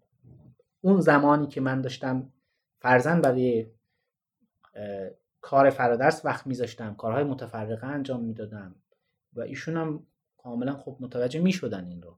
شما بودی 87 دکتر این چه سالی فرادرس شروع شده؟ 87 یعنی هم 87 که هم دو سه ماه بعدش ما فرادرس رو شروع کردیم. آذر. آذر 87 خب از همون ابتدای دکترا بگید که به حالا اونجا دانشجوی خوبی بودید یا نه؟ حالا خوب هم اگه باشم که خودم نباید بگم این رو ولی بهتر بود چون خیلی دیگه ریسرچی تر شده بود کلا هم کورس زیاد نه چهار تا کورس کلا بود. و حقیقتا خب دیگه مسیر زندگی عوض شد. یه سال کلا درس و اینا بود و بعدش دیگه پروژه بود و روی دو تا مسیر ازدواج هم کرده بودی سال آره من من سال همون 87 قبل از اینکه وارد مقطع دکتری بشم یا قبل از اینکه ثبت نام کنم ازدواج کردم. همون تابستونش و پس الان شده 11 سال بعد. ماشاءالله. یعنی زندگی متأهلی هم داشتید توی اون سالا. بله. چون آخه من از بابت کسب درآمد میگم. یعنی اون سالام شما مثلا داستان کسب درآمد بله، بود بله، دیگه. بله. از چه راهی بود اون سالایی که دانشجو دکترا بودی؟ تدریس می‌کردم توی دانشگاه. پروژه نرم افزاری بود انجام می‌دادم. با چند تا شرکت از همون سال 85 اینا همکاری های رو داشتم. گفتم مثلا نرم افزار اتوماسیون رو اینا بود. از چند سال پیش شروع شده بود. هر از گاهی مثلا یه فازی می اومد انجام می‌شد. ولی بیشتر دیگه تدریس بود. اصلی ترین منبع درآمدی که در واقع وجود داشت. ولی آره خیلی اون موقع یادمه که مثلا توی مصاحبه فرزن میپرسیدن که شما ازدواج کردید مثلا بعضی از این دوستان عقایدشون این شکلی بود. می‌گفتین بله می‌گفت نمی‌گرفتن عنوان دانش دکترا. یعنی بین کار یا بین, تحصیل یا خانواده یکی باید انتخاب بکنید و شما چون انتخابتون انجام دادید پس دیگه نمی‌تونید. واقعا بود. همچین عقاید افراطی بود. شاید هم هنوزم باشه. یا مثلا می‌گفتن شما می‌خواید کار کنید. اگه می‌گفت آره گفت نه نمیشه. باید کار نکنید. خب آقا یه نفری که 25 سالشه 26 سالشه کار کنه؟ کار نکنه. شما هم که حقوق نمیدین بهش. چیکار کنه این؟ حالا اون سالها شاید بازی یه خورده توجیه داشته طرف به این امید که می‌گفته خب حالا من یه دو سه سالی سه چهار سالی کار تحقیقاتی می‌کنم بعد میرم خودم میشم استاد دانشگاه هم به لحاظ بله. شأن اجتماعی خوب بوده هم به لحاظ درآمدی ولی الان اصلا تقریبا هیچ خبر استاد بله. دانشگاه شده هم نیست یعنی مثلا به چه امیدی طرف نره کار کنه تو تازه باشه هم خیلی از نظر مالی دیگه محکوم بله. به صرفه نخواهد بود برجت خوش شانسی من این بود که آقای دکتر خالوزاده خیلی دیگه کاری به کار من نداشتن. آره. و خیلی حقیقتا حمایت کردن و باید واقعا از ایشون هم تشکر کرد. من همیشه میگم یعنی ما از ایشون یه سری درس یاد گرفتیم که توی در دفتر و کتاب و اینا بود. درس های کنترلی بود. ولی درس اصلی که از ایشون یاد گرفتیم این همین انسانیت هست که توی هیچ شاید کتاب و دفتری خیلی بهش پرداخته بله، نمیشه. حقیقتا واقعا خیلی حمایت کردن. نه تنها من از همه دانشجویانشون حقیقتا ایشون همیشه حمایت کردن و می‌کنن. خیلی فوق العاده آقای آتشباز هم با شما بودن نه آقای دکتر آتشباز مقطع کارشناسی با من دانشگاه تبریز هم کلاس بودیم.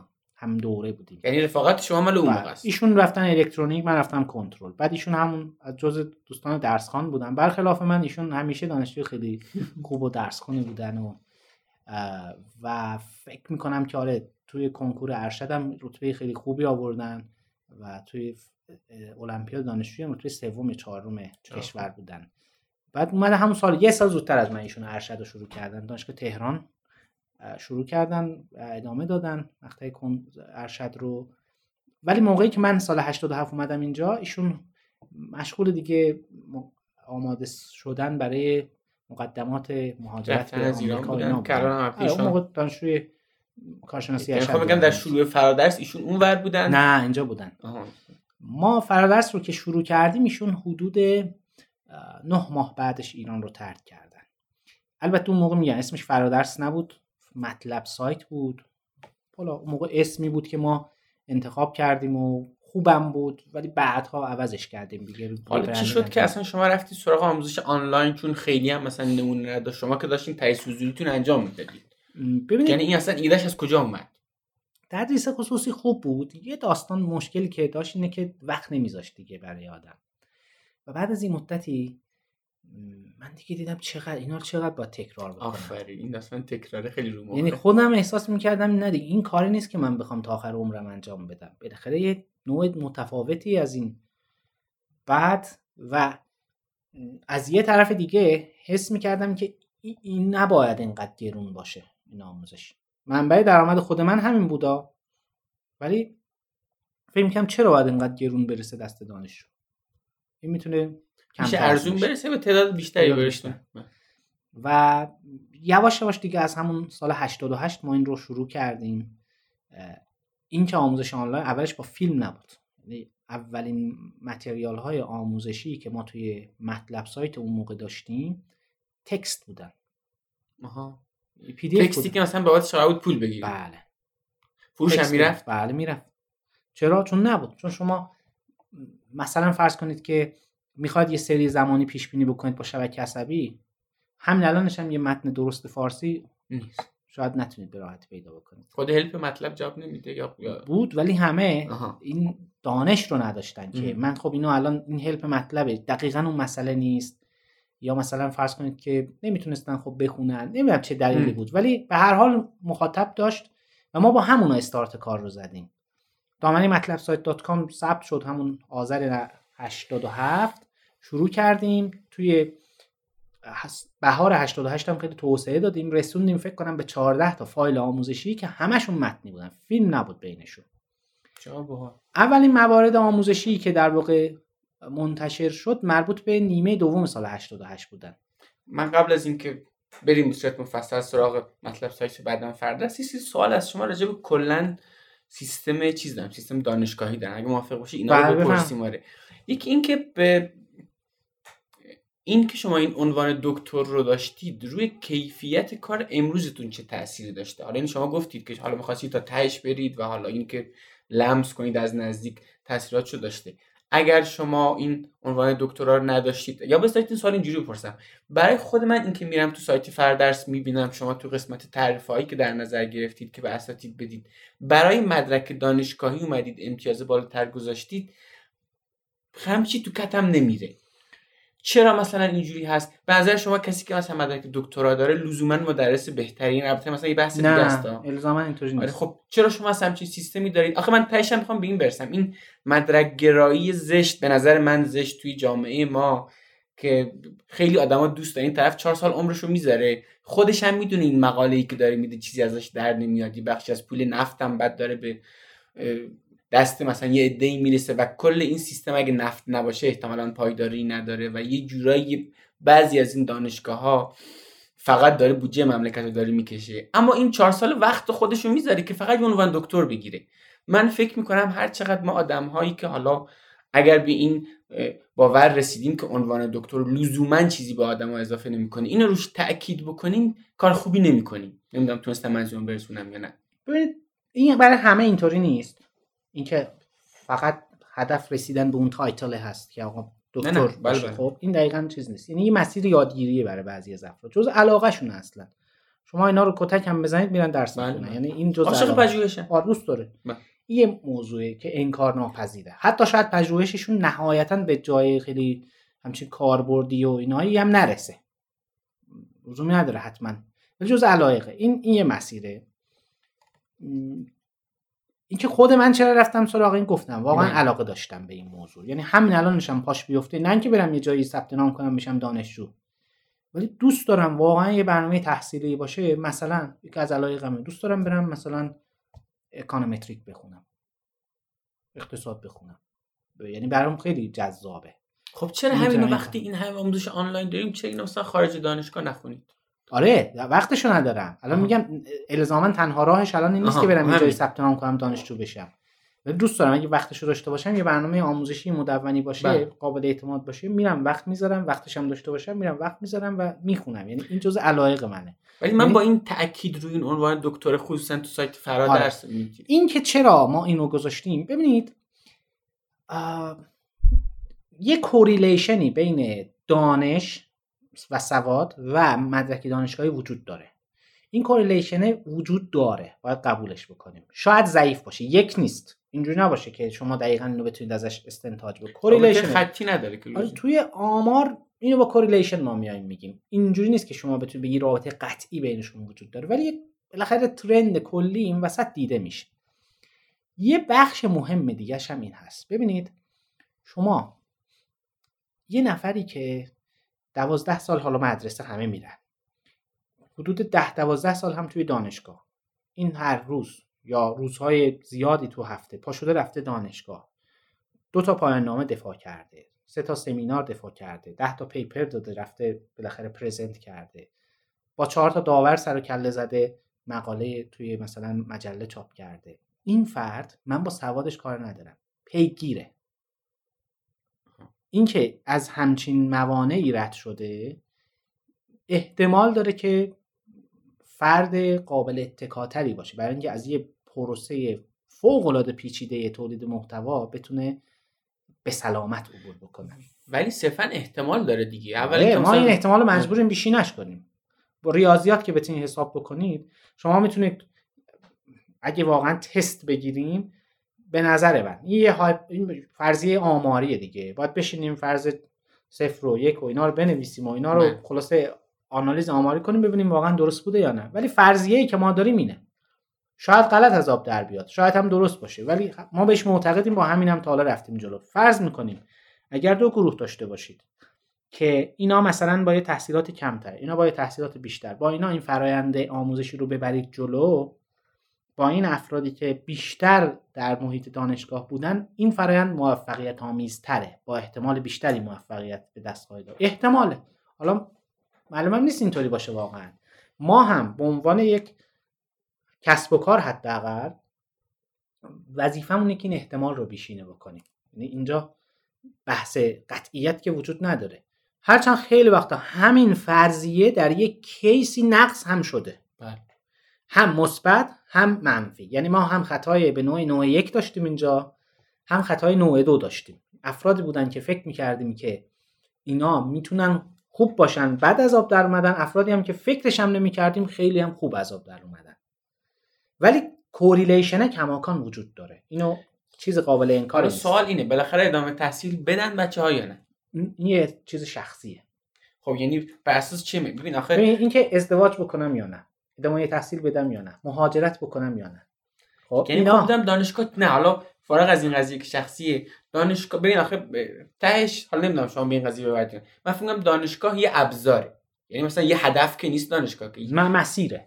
همین. یعنی یه یعنی حالا یعنی مثلا یه به یک راه توی این مسیر. یعنی شما قرار نیست توی مسیر دانشگاه بری و این ایستگاه پایانی شما باشه. یعنی بله. شما قراره برید تو دانشگاه چیزی یاد بگیری که باشه کاری بکنی. مثلا بله. خب.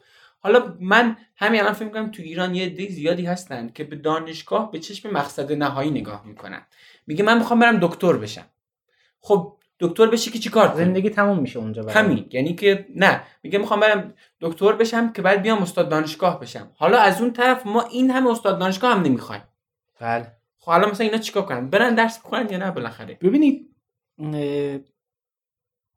خیلی سوال سختیه و بسته به شرایط هر کسی متفاوت می‌تونه باشه. پاسخ این موضوع. ولی اینو می‌دونیم که اکثریت افرادی که وارد دانشگاه میشن اکثریتشون متاسفانه قلبا علاقه هم به تحصیل ندارن. واقعیت بیشتر شاید دنبال یه موقعیت شغلی بهترن. بیشتر دنبال اینن که احتمال رسیدن به یه درآمد بیشتر رو افزایش بدن. ولی راه مطمئن برای افزایش درآمد به نظر من دانشگاه نیست. آره 20 سال پیش بود. 20 سال پیش با تحصیلات بیشتر شما می‌تونستید شانس رسیدن به موقعیت های پردرآمدتر بیشتر بود. الان اینطوری نیست. الان واقعیت اینه که نه مهارت حرف اول رو می‌زنه. خیلی از شرکت حالا من با دستگاه دولتی کاری ندارم. بله. ولی شرکت های خصوصی نه تنها در ایران در خارج از ایران خیلی وقته که دیگه گذاشتن این مدرک گرایی رو کنار. هرچند بازی میگم مثلا شما می‌خواهید به یه نفر دو نفر در یه شرایط مشابه باشن یه کسی که علاوه بر اون مهارت یه مدرک کارشناسی ارشدم داره خب طبیعتا در اولویت قرار می‌گیره. این حداقل این پشن رو داشته که این مرحله رو پشت سر گذاشته. خب این در شرایط الستویه می‌تونه امتیاز مثبت تلقی بشه. ولی به طور مطلق نه اینطوری نیست. اینو می‌تونن بذارن کنار. کمان که خیلی هم گذاشتن کنار. یه بحث موضوع دیگه هم این هست که خیلی از افراد اتفاقا توی دانشگاه که میرن متاسفانه فاصله می‌گیرن از فضای practical از فضای عملی از فضایی که در صنعت و در فضای کاری واقعا حاکمه و این مشکل ایجاد می‌کنه برای افراد. یعنی خود این یه خطره. یعنی, یعنی هم وارد فضای کار میشن باید یه چیز چیزا رو فراموش کنن. دقیقا. یعنی بعد از چهار سال بعد 6 سال طرف فقط یه مدرک داره دقیقا. ولی چیزی بیش از اون نداره و, این... و, و این یه مشکل هست. من یه بار اینو توی یکی از توییت ها نوشتم. فرایند تحصیل برای خیلی از افراد مثل وارد شدن به معامله که شما میرید یه خونه ای می‌خرید آخرش می‌بینید که سند جعلیه. یعنی به شما یه چیز جعلی رو فروختن و شما بزرگترین سرمایه که داشتید یعنی عمرتون رو گذاشتید برای یه سند تقلب دارید یه چیزی گرفتید که براتون کار خب زحمت کشیدید پولش هم بله، دادید بله، تا آخر. بله، خریدید این خونه رو همه دنیا خیلی هم زحمت یعنی اون واحد حالا یکی از چیزایی که من شما مثال میگم. منم هم همجوری آدم درس خونی بودم. من توی مقطع کارشناسی درس دینامیک و انتقال حرارت و برنامه‌نویسی چند تا درس دیگر من 20 گرفتم. یعنی نمره 20 تو اون سال که اصلا خیلی هم چیزی بابی نبود. اما همیشه من اینو میگم میگم هیچ لزومی نداره منی که دینامیک 20 گرفتم. کلی آدم دیگه هستن که اگه چند چند ترم بهشون فرصت بدی شاید از به نمره پاسی هم مثلا نتونن برسن. بله. اما معنیش این نیست که من لزوما تو وضعیت بهتری هستم تو بازار کار. یعنی شاید بازار کار یه چیزی رو می‌خواد که اون 20 دینامیک من واقعا دوای دردش نیست و این یه فکته. و یه مشکل دیگه ای هم هست. خیلی از بالاخره آدم می‌بینه دیگه. خیلی از افراد هستن که با نمرات خیلی خوبی هم دانشگاه رو پشت سر گذروندن. سه سال بعد همون تئوری رو هم می‌پرسید دیگه یادش آه. نیست. یعنی اصلا من کار عملی اصلا کاری نداره تئوری رو می‌بینید در. مقدماتش مشکل داره. یه جوری هک شده انگار این سیستم. آها. و اعداد و ارقام بالا هستن خوب آدم می‌بینه کیف می‌کنه منظره خوب ولی هک شد. این از درون توهیه. اما این شاخص ها به درد اون کار واقعی نمی‌خوره. نمی‌خوره. نهایتا هیچ تناسبی بین خروجی بازار خروجی دقیقاً. دانشگاه و نیازهای بازار کار وجود نداره. یه پل بین اینا لازمه. این پل رو هم باید جامعه بزنه و افراد بزنن که خودشون رو آماده کنن. واقعیت اینه که این مشکل ما هم نیست. در دانشگاه های غرب در آمریکا در اروپا هم همین مشکل. هست. یعنی شما مجبور خودتون باید کار کنید. یه حرفی رو چند روز پیش باز از مارک تواین نوشتم نوشته که اجازه ندید که رفتن به مدرسه schooling در فرایند آموزش شما تداخل ایجاد بکنه. خب یعنی فکر کنم بخش خیلی مهم اینه که آدما این پذیرش ذهنی رو داشته باشن. آره.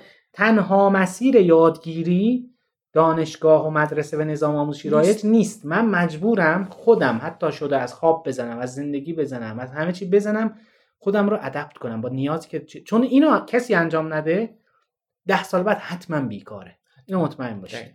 یه داستان دیگه اینجا اتفاق میفته. این هست که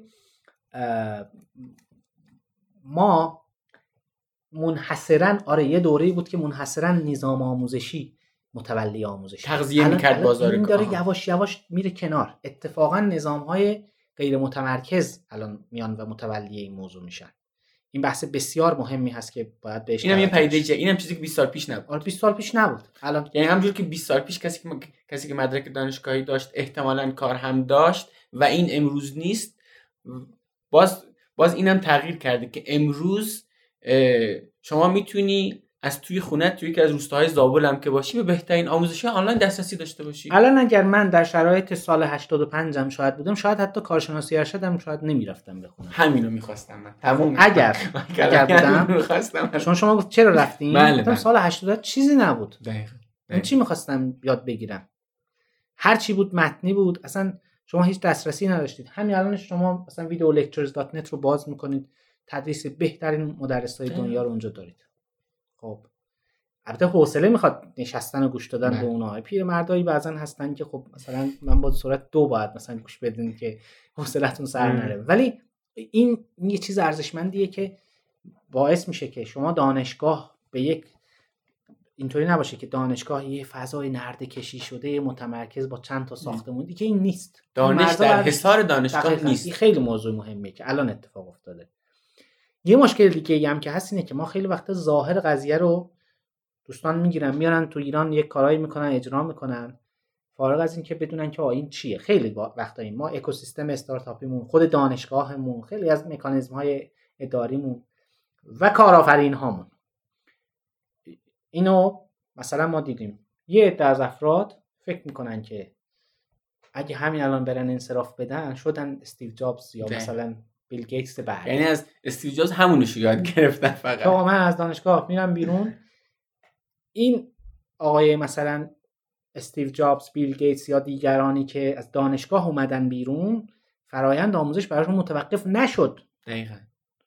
بلکه دیدن که اون دانشگاه از اینا کمتر بوده. نمی‌تونسته به پای اینا برسه. چیزی که اینا می‌خواستن اگه یه کسی انصراف داد اولا اونا از استنفورد انصراف دادن فرق اینجا با دانشگاه ما فرق داره خب ولی اینجا حالا همه دانشگاه هستن خوب ولی از این دانشگاه ایرانی من انصراف میدم میام بیرون باید یه جایگزین براش داشته باید. اهل یادگیری مستمر باشی. شما یه نفری فکر کنید که به شما بیان بگن که این مثلا یه ماه غذا نخورده. حالا نمی‌دونم زنده میمونه یا نه مثلا خب هممون ناراحت میشیم میگیم خیلی اتفاق بدیه دیگه. آدم دلش به درد میاد. ولی فرض کنید که بگن یه نفری آقا این سه سال هیچ یاد نگرفته سه ساله. خب داد نگرفته که نگرفت. چه اتفاقی؟ تو اینجا 99 درصدش اینجوری اینو باید گریه کرد. دقیقا. باید خون گریه کرد به حال این آدم. که سه ساله. اصلا سه روزه. تغذیه نکرده. سه روز هیچ یاد نگرفته. من حالا سال گفتم که یه ذره چیز کنم اقراق کنم. این خیلی پدیده دردناکه و خیلی با همین عادت می‌کنن با همین روش میرن جلو. این درست نیست. به ویژه کسی که اگه دنبال اینه که من میرم برای خودم کار می‌کنم شرکت می‌زنم شما یه دانشجوی تمام وقت باید باشید. حالا شما نمیگم شما دانشجوی داشته باشید یاد بگیری دقیقاً. رشته خودت یاد بگیری حالا شما به این این رو هم اضافه کنید که حالا اونایی که نمرات خوبی توی دانشگاه گرفتن واقعیت بیرونی اینه که رابطه مستقیمی بین نمرات خوب و درآمدشون نیست از اون طرف این آدم یاد گرفته که همین که نمره خوب داره مورد تشویق قرار بگیره توی توهمی رفته فکر می‌کنه همینا فکر کافیه کنه همینه آره. و حالا دست به یادگیری هم نمی‌زنه این یعنی کلی فارغ التحصیل دکترای بیکاره که اهل یادگیری هم نیستن و افسرده یه مشکل بزرگ دیگه می‌دونین چیه؟ اصلا من با بیرون و فضای اشتغال اینا کاری ندارم. کاره. میان رشته ای تو دانشگاه های ما نمیگم حالا انجام نمیشه ولی خیلی کمتر از کارهای pure ه. یعنی کار interdisciplinary کم انجام میشه. مثلا مثال می‌خوام بزنم. شما می‌بینین که یه جایی یه استاد اقتصادی یه کتاب نوشته در باب استفاده از مثلا تئوری کنترل تو اقتصاد. که ریاضیاتش اونقدر سنگینه که اساتید ریاضی و کنترل ما به زحمت می‌تونن باشه. ارتباط برقرار کنن. اینو کی نوشته؟ ای استاد اقتصاد نوشته. اینجا همچین چیزی می‌تونین تصور کنین؟ نه خیلی چرا؟ برای اینکه خیلی کانالیزه می‌کنن. یعنی یه تیف نمیدن به افراد. این اون چیزیه که اگه برگردیم فلش بک بزنیم از دهه مثلا هفتاد برای خود من حداقل شروع شده. من فکر کردم اشکالی نداره. آدم می‌تونه علاقمند باشه به ریاضی ولی خیلی خوبه که یه دوتا نوت رو هم ببینه. اصلا شاید یه ریاضیاتی پشت این موضوع باشه. یه بلد باشه که یه نمایشنامه رو هم اجرا بکنه. شعر بگه. شعر بگه. چه می‌دونم یه. کاریکاتور بکشه. م. چه اشکال حداقل اصولش رو بدونه. می‌تونه یه جایی استفاده بشه. این خیلی موضوع مهمیه و اتفاقا یه جاهایی از تا سالها تا سالها میگم همه کارهای گرافیکی که تو فردرس انجام می‌شد یا من شخصا انجام می‌دادم یا بالای 80 درصد اینوالو بودم توش تا چیزی. که شاید مثلا مثلا این نفر صاحب کسب و کار بگین اصلا به من ربطی به من مثلا. نداره ولی تا سه چهار سال ابتدایی اینطوری بود بعد شاید بود ولی کار ما رو که مینداخت نیازی هم نداشت که من تیم رو بزرگش کنم جایی که دارم بوت استرپینگ انجام میدم هزینه اضافه بشه. لازمه اون روزا هم آره. بوده واقعا. و من اگر مثلا ده سال پیش نمی‌رفتم چه می‌دونم یه روزنامه دیواری یه گزارشی. یه کاتالوگی چیزی آماده بکنم با کامپیوتر نبود دستی که بود. ولی اگر اینو نمی‌دونستم که میشه یه چیزی رو رو کاغذ طراحی کرد جرئت نمی‌کردم شاید فتوشاپ رو باز کنم. و یه کاری باشه انجام بدم. می‌خوام بگم که ای- این پاسیبیلیتی خیلی وقتا اینکه افراد کانالیزه میشن یه نمره می‌گیرن 20 تمامه این مهر پایان می‌زنه به این فرد. محدود می‌کنه دنیاش رو کوچیک می‌کنه. در صورت که پاسیبیلیتی ها اگه باز بشه حتی مجبورش کنن. شما مجبورین. شما برق نمی‌خونین شما مجبورین برین فلان چیزم از. فلان چیز بخونین. من فکر می‌کنم که شاید بشه از دلش همچین پیشنهادی رو در آورد برای کسایی که الان دانشجویان. اینکه حالا که دانشگاه به صرف اون مدرکی که به شما داده به قول شما اون مدرک شاید تقلبیه ولی شما دیر مثلا اینو می‌فهمی. شاید کیفیت آموزشش خیلی بر بعدها مثلا به درتون نخوره. اما این فرصت رو برای شما فراهم می‌کنه که توی فضای دانشجویی شما بتونی بری کار تئاتر توی کانون تئاتر دانشگاه انجام بدی. یه چهار تا نمی‌دونم اردو برگزار کنی. بری توی گروه بله. موسیقی شرکت کنی. دقیقا. و این شاید یکی از آورده های دانشگاه باشه که امروز هیچ جایگزینی نداره. یعنی امروز من فکر می‌کنم حداقل تو مقطع کارشناسی چون این سوال از منم زیاد پرسیده میشه که بالاخره دانشگاه بریم یا نریم. من میگم مقطع کارشناسی رو برویم. چون یه فرصت هایی دانشگاه به شما میده که خارج فضای دانشگاهی سخت شما بتونی اینا رو کسب کنی. اون همنشینی با آدم این فعالیت های جنبی و البته در مورد مقطع کارشناسی اینکه حتما اینو تجربه بکنیم. به دلایل مختلف این توصیه میشه. یک دلیلش هم آره افزایش همین ارتباط های اجتماعی و این مسائل هست. پیدا کردن دوستانی که شما اشتراکات ذهنی بیشتری شاید باشون داشته باشید. الان کوفاندر من توی این مجموعه کیه؟ همکلاسی دوره دانشجو. همکلاسی دوره کارشناسی. بعد کارشناسی. و یه همچین چیزی می‌تونه ایجاد بشه. یه شراکت خوب یه شاید ازدواج خوب بالاخره هم تجارت هم زیارت دانشگاه. یعنی فقط بحث علم آموزی نیست. تجارت زیارت. یعنی بحث چیز نیست. صرفا شما چیزهای مختلفی می‌تونید تو دانشگاه داشته باشید. اگه یه نفری بره صرفا با یه مدرک بیاد بیرون که حالا 20 باشه نباشه من با اینش کاری ندارم این باخته. حداقل آدم یه دوست باید وسط پیدا بکنه. این یه بحث. موضوع دیگه در مورد کیفیت هست. من یه موقع میترسم که سوء برداشت نشه. من نمیگم همه مدارک دانشگاهی فاقد اعتبار یا تقلبی و اینا هستن. نه. می‌خوام اینو بگم که خیلی وقتا. شما هم زحمتتون می‌کشید. اونم مثلا یه چیز ارزشمندیه. ولی آخرش یه چیزی نیست که شما بتونید باش نقدش کنید این رو. دقیقاً. خیلی وقتا شاید مثال بهترش این باشه. یه آقایی حالا لطیفه هم هست. تو کار جهل اسکناس و اینا بود. خودش رو حبس کرده بود. بالاخره زحمت می‌کشید ماها و سالها. آخرش یه روزی از اون اتاقش اومد بیرون مثل چیز ارشمیدس ارشمیدس. اورکا خلاصه. خانمش گفت چی شد؟ گوی چی چاپ کردم؟ و این اسکناسمو ببین خانم نگاه کرد دید هفتاد تومنیه. گفت آخه شما دستت زحمت کشیدی ولی هفتاد تومنی ما نداریم مثلا هفتاد تومنی رو چی چاپ کردی که حالا شما کارت نباشه من اینو خرجش می‌کنم میره و چند ساعت بعد برمیگرده میگه دیدی خانم من اینو خرج کردم 20 تومنم سود کردیم. میگه چجوری؟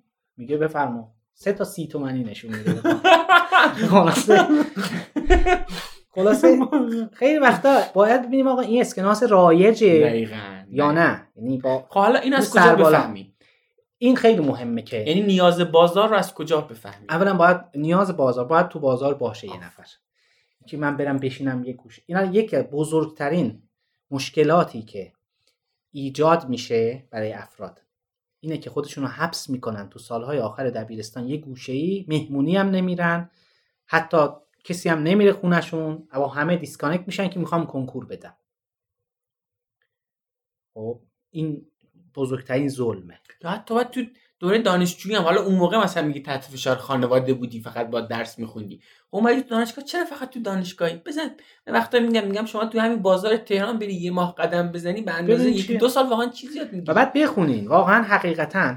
خب ببینیم آقا شغلا چی شدن؟ بازار کار داره. حداقل یه سر بزنیم ببینیم لینکدین هر چند ماه یه گزارش در بازار کار میده. من کجا دارم میرم؟ کسی که الان فرض کنید رشته نعلبندی بذارن توی دانشگاه. کارشناسی و کارشناسی ارشد نعلبندی تو دانشگاه. کسی که رفت ش- رشته ای رو ثبت نام کرد آقا اسبی در کار من. چین اگرم باشه چند تا من این نعلبند ما لازم یا من؟ مثلا من مثال لافتوزی رو می‌زنم آقا مثلا دیگه نیست این شغل دیگه. آقا تموم شد. کسی که انتخاب می‌کنه حقیقتا باید. یه بحث دیگری هم هست. این برگردیم تو اون. کیفیت و اهمیت مدرک. یه موقع کردیت اون مدرکه خود مدرک و چیز نیست. منم یه چیزی باید به این اضافه کنم.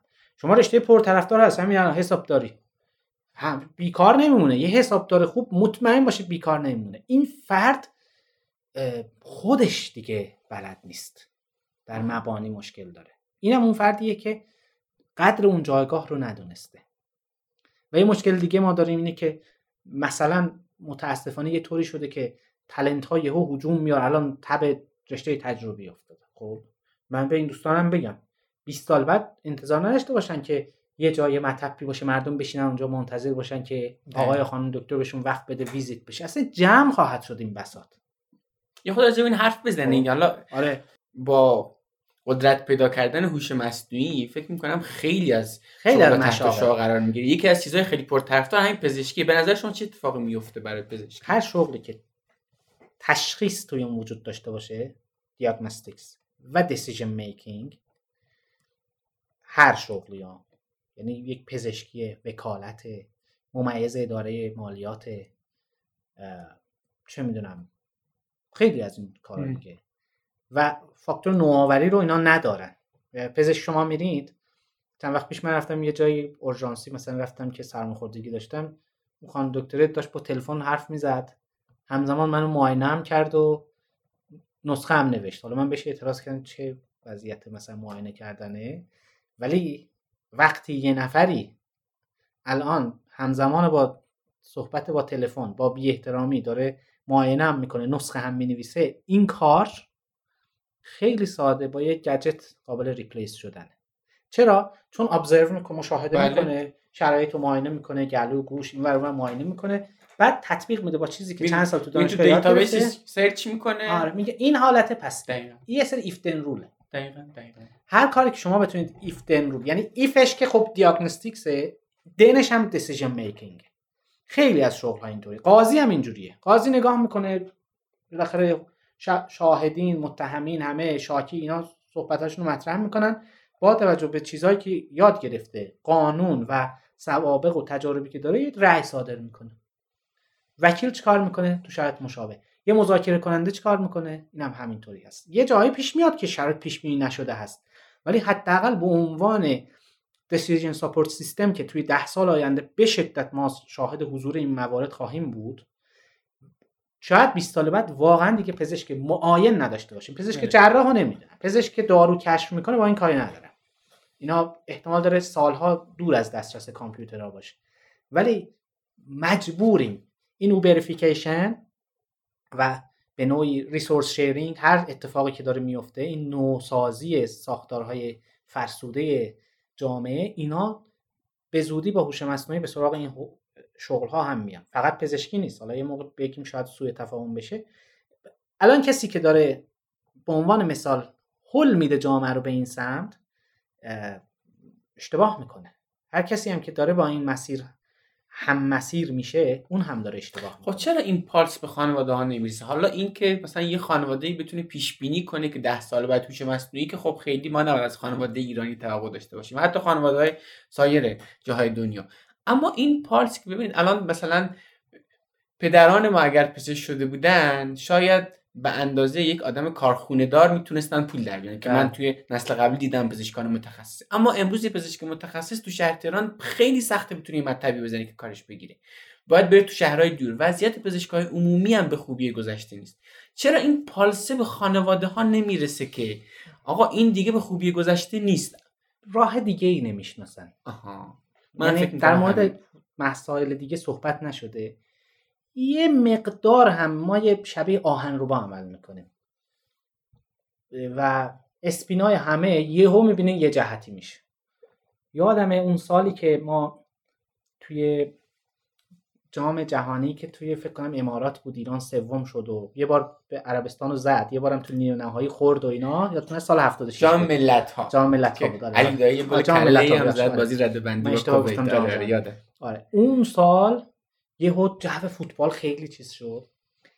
برای اولین بار فکر می‌کنم نمی‌دونم قبل از اون من یادم نمیاد که همچین چیزی بود. ولی فکر کنم برای اولین بار چیز شد که یه با یه هدایای نفیسی از اینا سکه و اینا دادن. خیلی بالاخره تشکر کردن که بعدش هم اینا رفتن مثلا جام جهانی و اینا.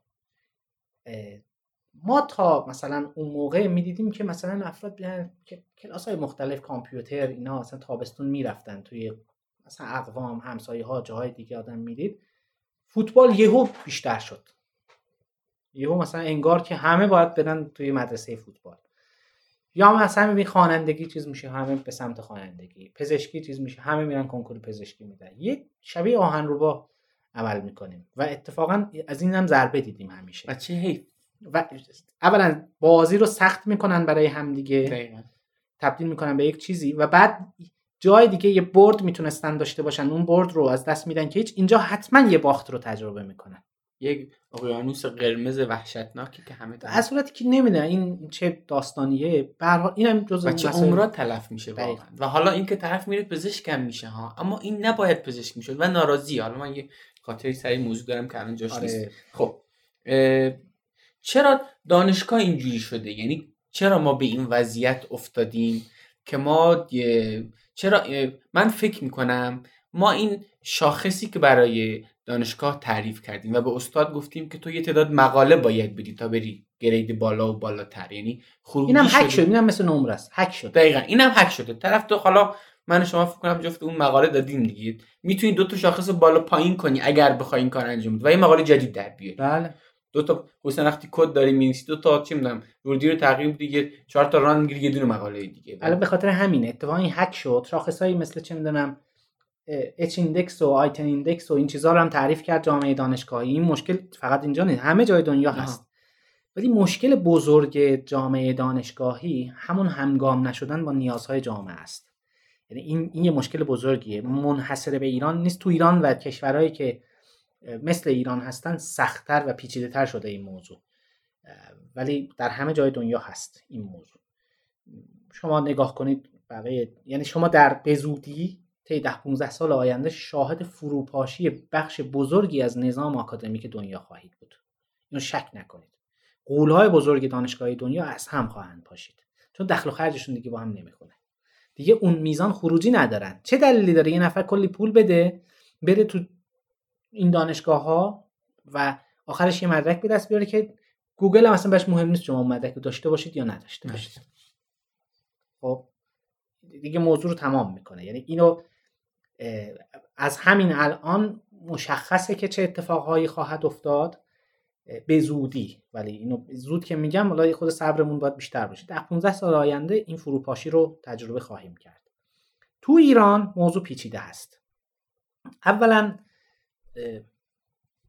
برای اینکه مثلا نشون بدیم که ما پیشرفت کردیم تولید علم. کردیم تولید مثلا مثلا تولید یکی از اصطلاحاتی من شخصا باش خیلی مشکل دارم. یه پادکست مفصلی هم در مورد این تو, تو کانال تلگرام خود من مثلا بوده قبلا توضیح دادم. که اصلا بسته ماکارونی نیست که علم شما بیاد بگید من تولید کردم اینو. علم اولا علم بی عمل مشخص بله. تکلیفش. اینو الان هم نگفتیم برید 700 700 سال پیش ببینید سعدی در موردش چی داره میگه. هم علمی که به عمل منجر نشه هم عالمی که عمل نداشته باشه به هیچ درد نمی‌خوره. زنبور بی اصله ثانیا پول نفت. یکی از مسائلیه که ما با تزریق نفت به رگهای دانشگاه مسمومش کردیم این رو. دانشگاه باید پاسخگو باشه در قبال پولی که دریافت می‌کنه. الان من در همه مقاطع تحصیلی در دانشگاه دولتی بودم. مدیون این کشورم. مدیون همه مردمم. خب؟ خیلی ساده. دلم هم بخواد برم خارج. میرم چند میلیون پول میدم یا چند سال کار می‌کنم و تمام. و فکرم می‌کنم که دینم به این مملکت ادا شده. نه. اون موقعی که دلار 800 تومن بوده به ناروا البته قیمت واقعی شاید بیشترم بوده. این هزینه تحصیل من پرداخت شده کلی هم هزینه رو دست کشور گذاشته که چی بشه؟ که من آخرش مدرک رو بخرم و برم. نشد که این. بعد از اون طرف میایم. میگیم که خب اشکال نداره. این مقاله رو چاپ کنید چیز کنید. این کجا کسی که لیسانس مثلا فرض بفرمایید که مدیریت شهری داره این یه کارشناسی ارشد این شکلی امروز پایان نامش رو دفاع می‌کنه یه سه ماه بعد ما باید اثر اینو تو زندگی یه شهروند حداقل باید ببینیم این زندگیش بهتر بشه. میشه؟ نه. نمیشه. کجا این اثر رو ما می‌بینیم؟ پس این جامعه برای چی داره این همه سرمایه گذاری می‌کنه؟ پول نفتی که مال همه مردمه داره. بعد حالا یکی از دافعه هایی که برای خود من داشت به شخص این که من فکر می‌کنم یکی از چیزهایی که منو خیلی قاطع کرد که من از دکترا انصراف دادم چون من خودم رو توی این مسیر میدم دکترا بگیرم بعد برم استاد دانشگاه بشم. گفتم خب حالا توی این سیستم من از پول نفت مردم من برم تو اون سیستم احتمال منم درگیر این میشم که من برم مقاله بیشتر بدم که برم بالاتر. بله. خود من می‌دونم اینا به نفع مردم نیست که من پول نفتشون رو بگیرم و مقاله هایی بدم که احتمالا جدایشون هم به درد نمی‌خوره. من این کار رو دوست نداشتم. به حال جالب نیست. یعنی هیچ کسی دوست نداره تو همچین موقعیتی باشه. حتی کسی هم که الان تو همچین موقعیتی احتمالا اونم حتی اگر بدونه شاید چاره دیگه ای به نوعی شاید نداره. ولی موضوع اینه که خوشبختانه حداقل من می‌بینم و میشنوم دغدغه هایی هست برای اینکه اینو حداقل درست بکنن. درست شدنش هم اینه. اولا اینکه دانشگاه باید یه مهلت بگیره وزارت علوم. تا پنج سال همه دانشگاه های وزارت علوم باید خودگردان بشه. این کارو این جراحی رو اگه انجام ندن دیر یا زود فروپاشی خیلی سهمگین رو اینجا خواهیم داشت. چطور؟ خب خیلی ساده. ما این همه نیاز داریم. تو صنعتمون هم جالبه که نیاز داریم به همون تلنت ها به همون کارها به همون مسائل. بگن آقا شما یه کاری کنید که این چیز بهینه بشه. این پیچ رو می‌خواستیم ببندیم چه می‌دونم سفتر از قبل بشه. این ماده ارزونتر ساخته بشه. این محصول یه روز زودتر آماده بشه. یه دردی از جامعه دوا کار؟ آره پیپر به چه دردم می‌خوره؟ مقاله به چه درد ما خواهد خورد؟ اصلا تا الان چه دردی از ما دوا کرده؟ بغیر از اون البته افتخاری که به تولید علم میشه که فقط هم نمیشه. خیلی وقتا هم هست. دیدیم. دیتا نداریم. مشکلی که ما داریم سازمان هامون تو جمع آوری دیتا کاهلن. خوب عمل نکردن. data هم نداریم. یک دانشجوی میاد می‌خواد کار کنه data ی ایرانی نیست یا بهش نمیدن میره data ی ترکیه رو برمیداره. data ی نمی‌دونم اسپانیا رو برمیداره. data ی کره جنوبی رو. رو اون کار می‌کنه. بعد اصلا مسئله ما رو حل نکرده. با پول نفت ایران مشکلی از کره جنوبی حل شده. این به چه درد ما می‌خوره الان؟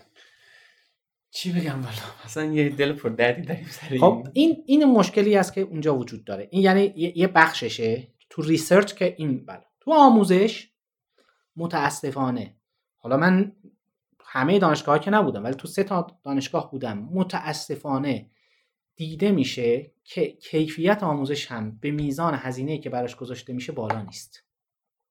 یعنی حداقل این کیفیت با یک دهم این هزینه قابل تعمین بوده. نه اینکه ما بیایم هفت هزار میلیارد تومن در طول سال برای وزارت علوم هزینه بکنیم. این درست نیست. اینو به جای 7000 میلیارد تومن با 70 میلیارد تومن می‌شد ساخت. یا یک صدمش. اگه فقط آموزش بود. من اصلا با research ش کار نمی‌دونم چقدر از این 7000 میلیارد تومن برای research. ولی بخش زیادش که برای آموزش هست. این اینجا داره بد عمل میشه. بحث دیگه هم این هست که اساسا سرفصلایی که آماده شده چهار سال برای یک کارشناسی هست. این فرد سال 80 مثلا وارد دانشگاه میشه. 84 فارغ التحصیل میشه. تو این چهار سال هم با این شتابی که الان هست کهنه میشه اون علمی که یاد گرفته. حتی اگه به روزم باشه بله. سرفصل داشت کهنه میشه. تازه بماند که سرفصل سرفصل هم, هم قدیمیه. کتاب قدیمی استاد قدیمی. یه نفری هست که سی سال باید جزوه داره تدریس می‌کنه. نشد که این. این نمیتو... نباید اینقدر هزینه داشته باشه. و شما به چیزی گفتی گفتی حالا وقتی من تو رو استخدام کردم بیا تا سی سال اینجا حقوق تو من میدم دیگه. یعنی اینم شما بدون اینکه دادید بله. بعد من فکر می‌کنم که واقعا باید به فکر این باشن که اولا این نیروی جوان دنبال کارم هست کلی هم هزینه داره. توی دو سال اصلا کاردان چه اشکالی داره؟ توی دو سال یه چیزی شبیه کاردانی. هر چیزی که لازمه مثلا برای وب دیولپمنت ما بهت یاد میدیم برو کار بکن. مشکلی نداره و مردم اتفاقا دنبال اینن. من احساس می‌کنم که این باید درست بشه. نه اینکه یه سری فقط مطالب و محفوظات گفته بشن آخرش هم نشه باهاش هیچ کاری انجام داد. و چقدر خیلی خوب.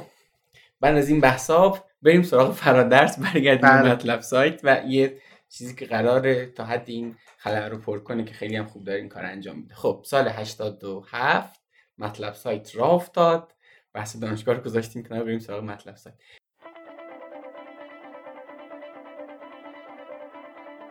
اینم از قسمت 14 هم رادیو کار نکن باقی گفتگوی با مصطفی کلامی رو می‌تونید توی قسمت 15 هم پادکست بشنوید که هفته دیگه منتشر میشه. کار نکن توی اپلیکیشن های پادکست می‌تونید دنبال کنید. کافی کار نکن رو به فارسی و بدون اون فاصله وسطش توی اپلیکیشن های مختلف سرچ کنید. ازتون می‌خوام کار نکن حداقل به ده نفر از دوستان یا آشنایانتون معرفی کنید. والدین یا نوجوان ها و جوان های زیادی هستند که ممکنه شنیدن این پادکست بهشون کمک کنه که تصمیم های بهتری برای مسیر شغلشون بگیرن. ممنون از حامی این قسمت مجموعه مدیاعت پلتفرمی که برای شما سرویس تبلیغات retargeting رو فراهم می‌کنه. و همچنین ممنونم از شما که کار نکن رو میشنوید و به دیگران هم معرفی می‌کنید. امیدوارم شما هم داستان کار نکن خودتون رو بسازید و یه روز از داستان شما بگید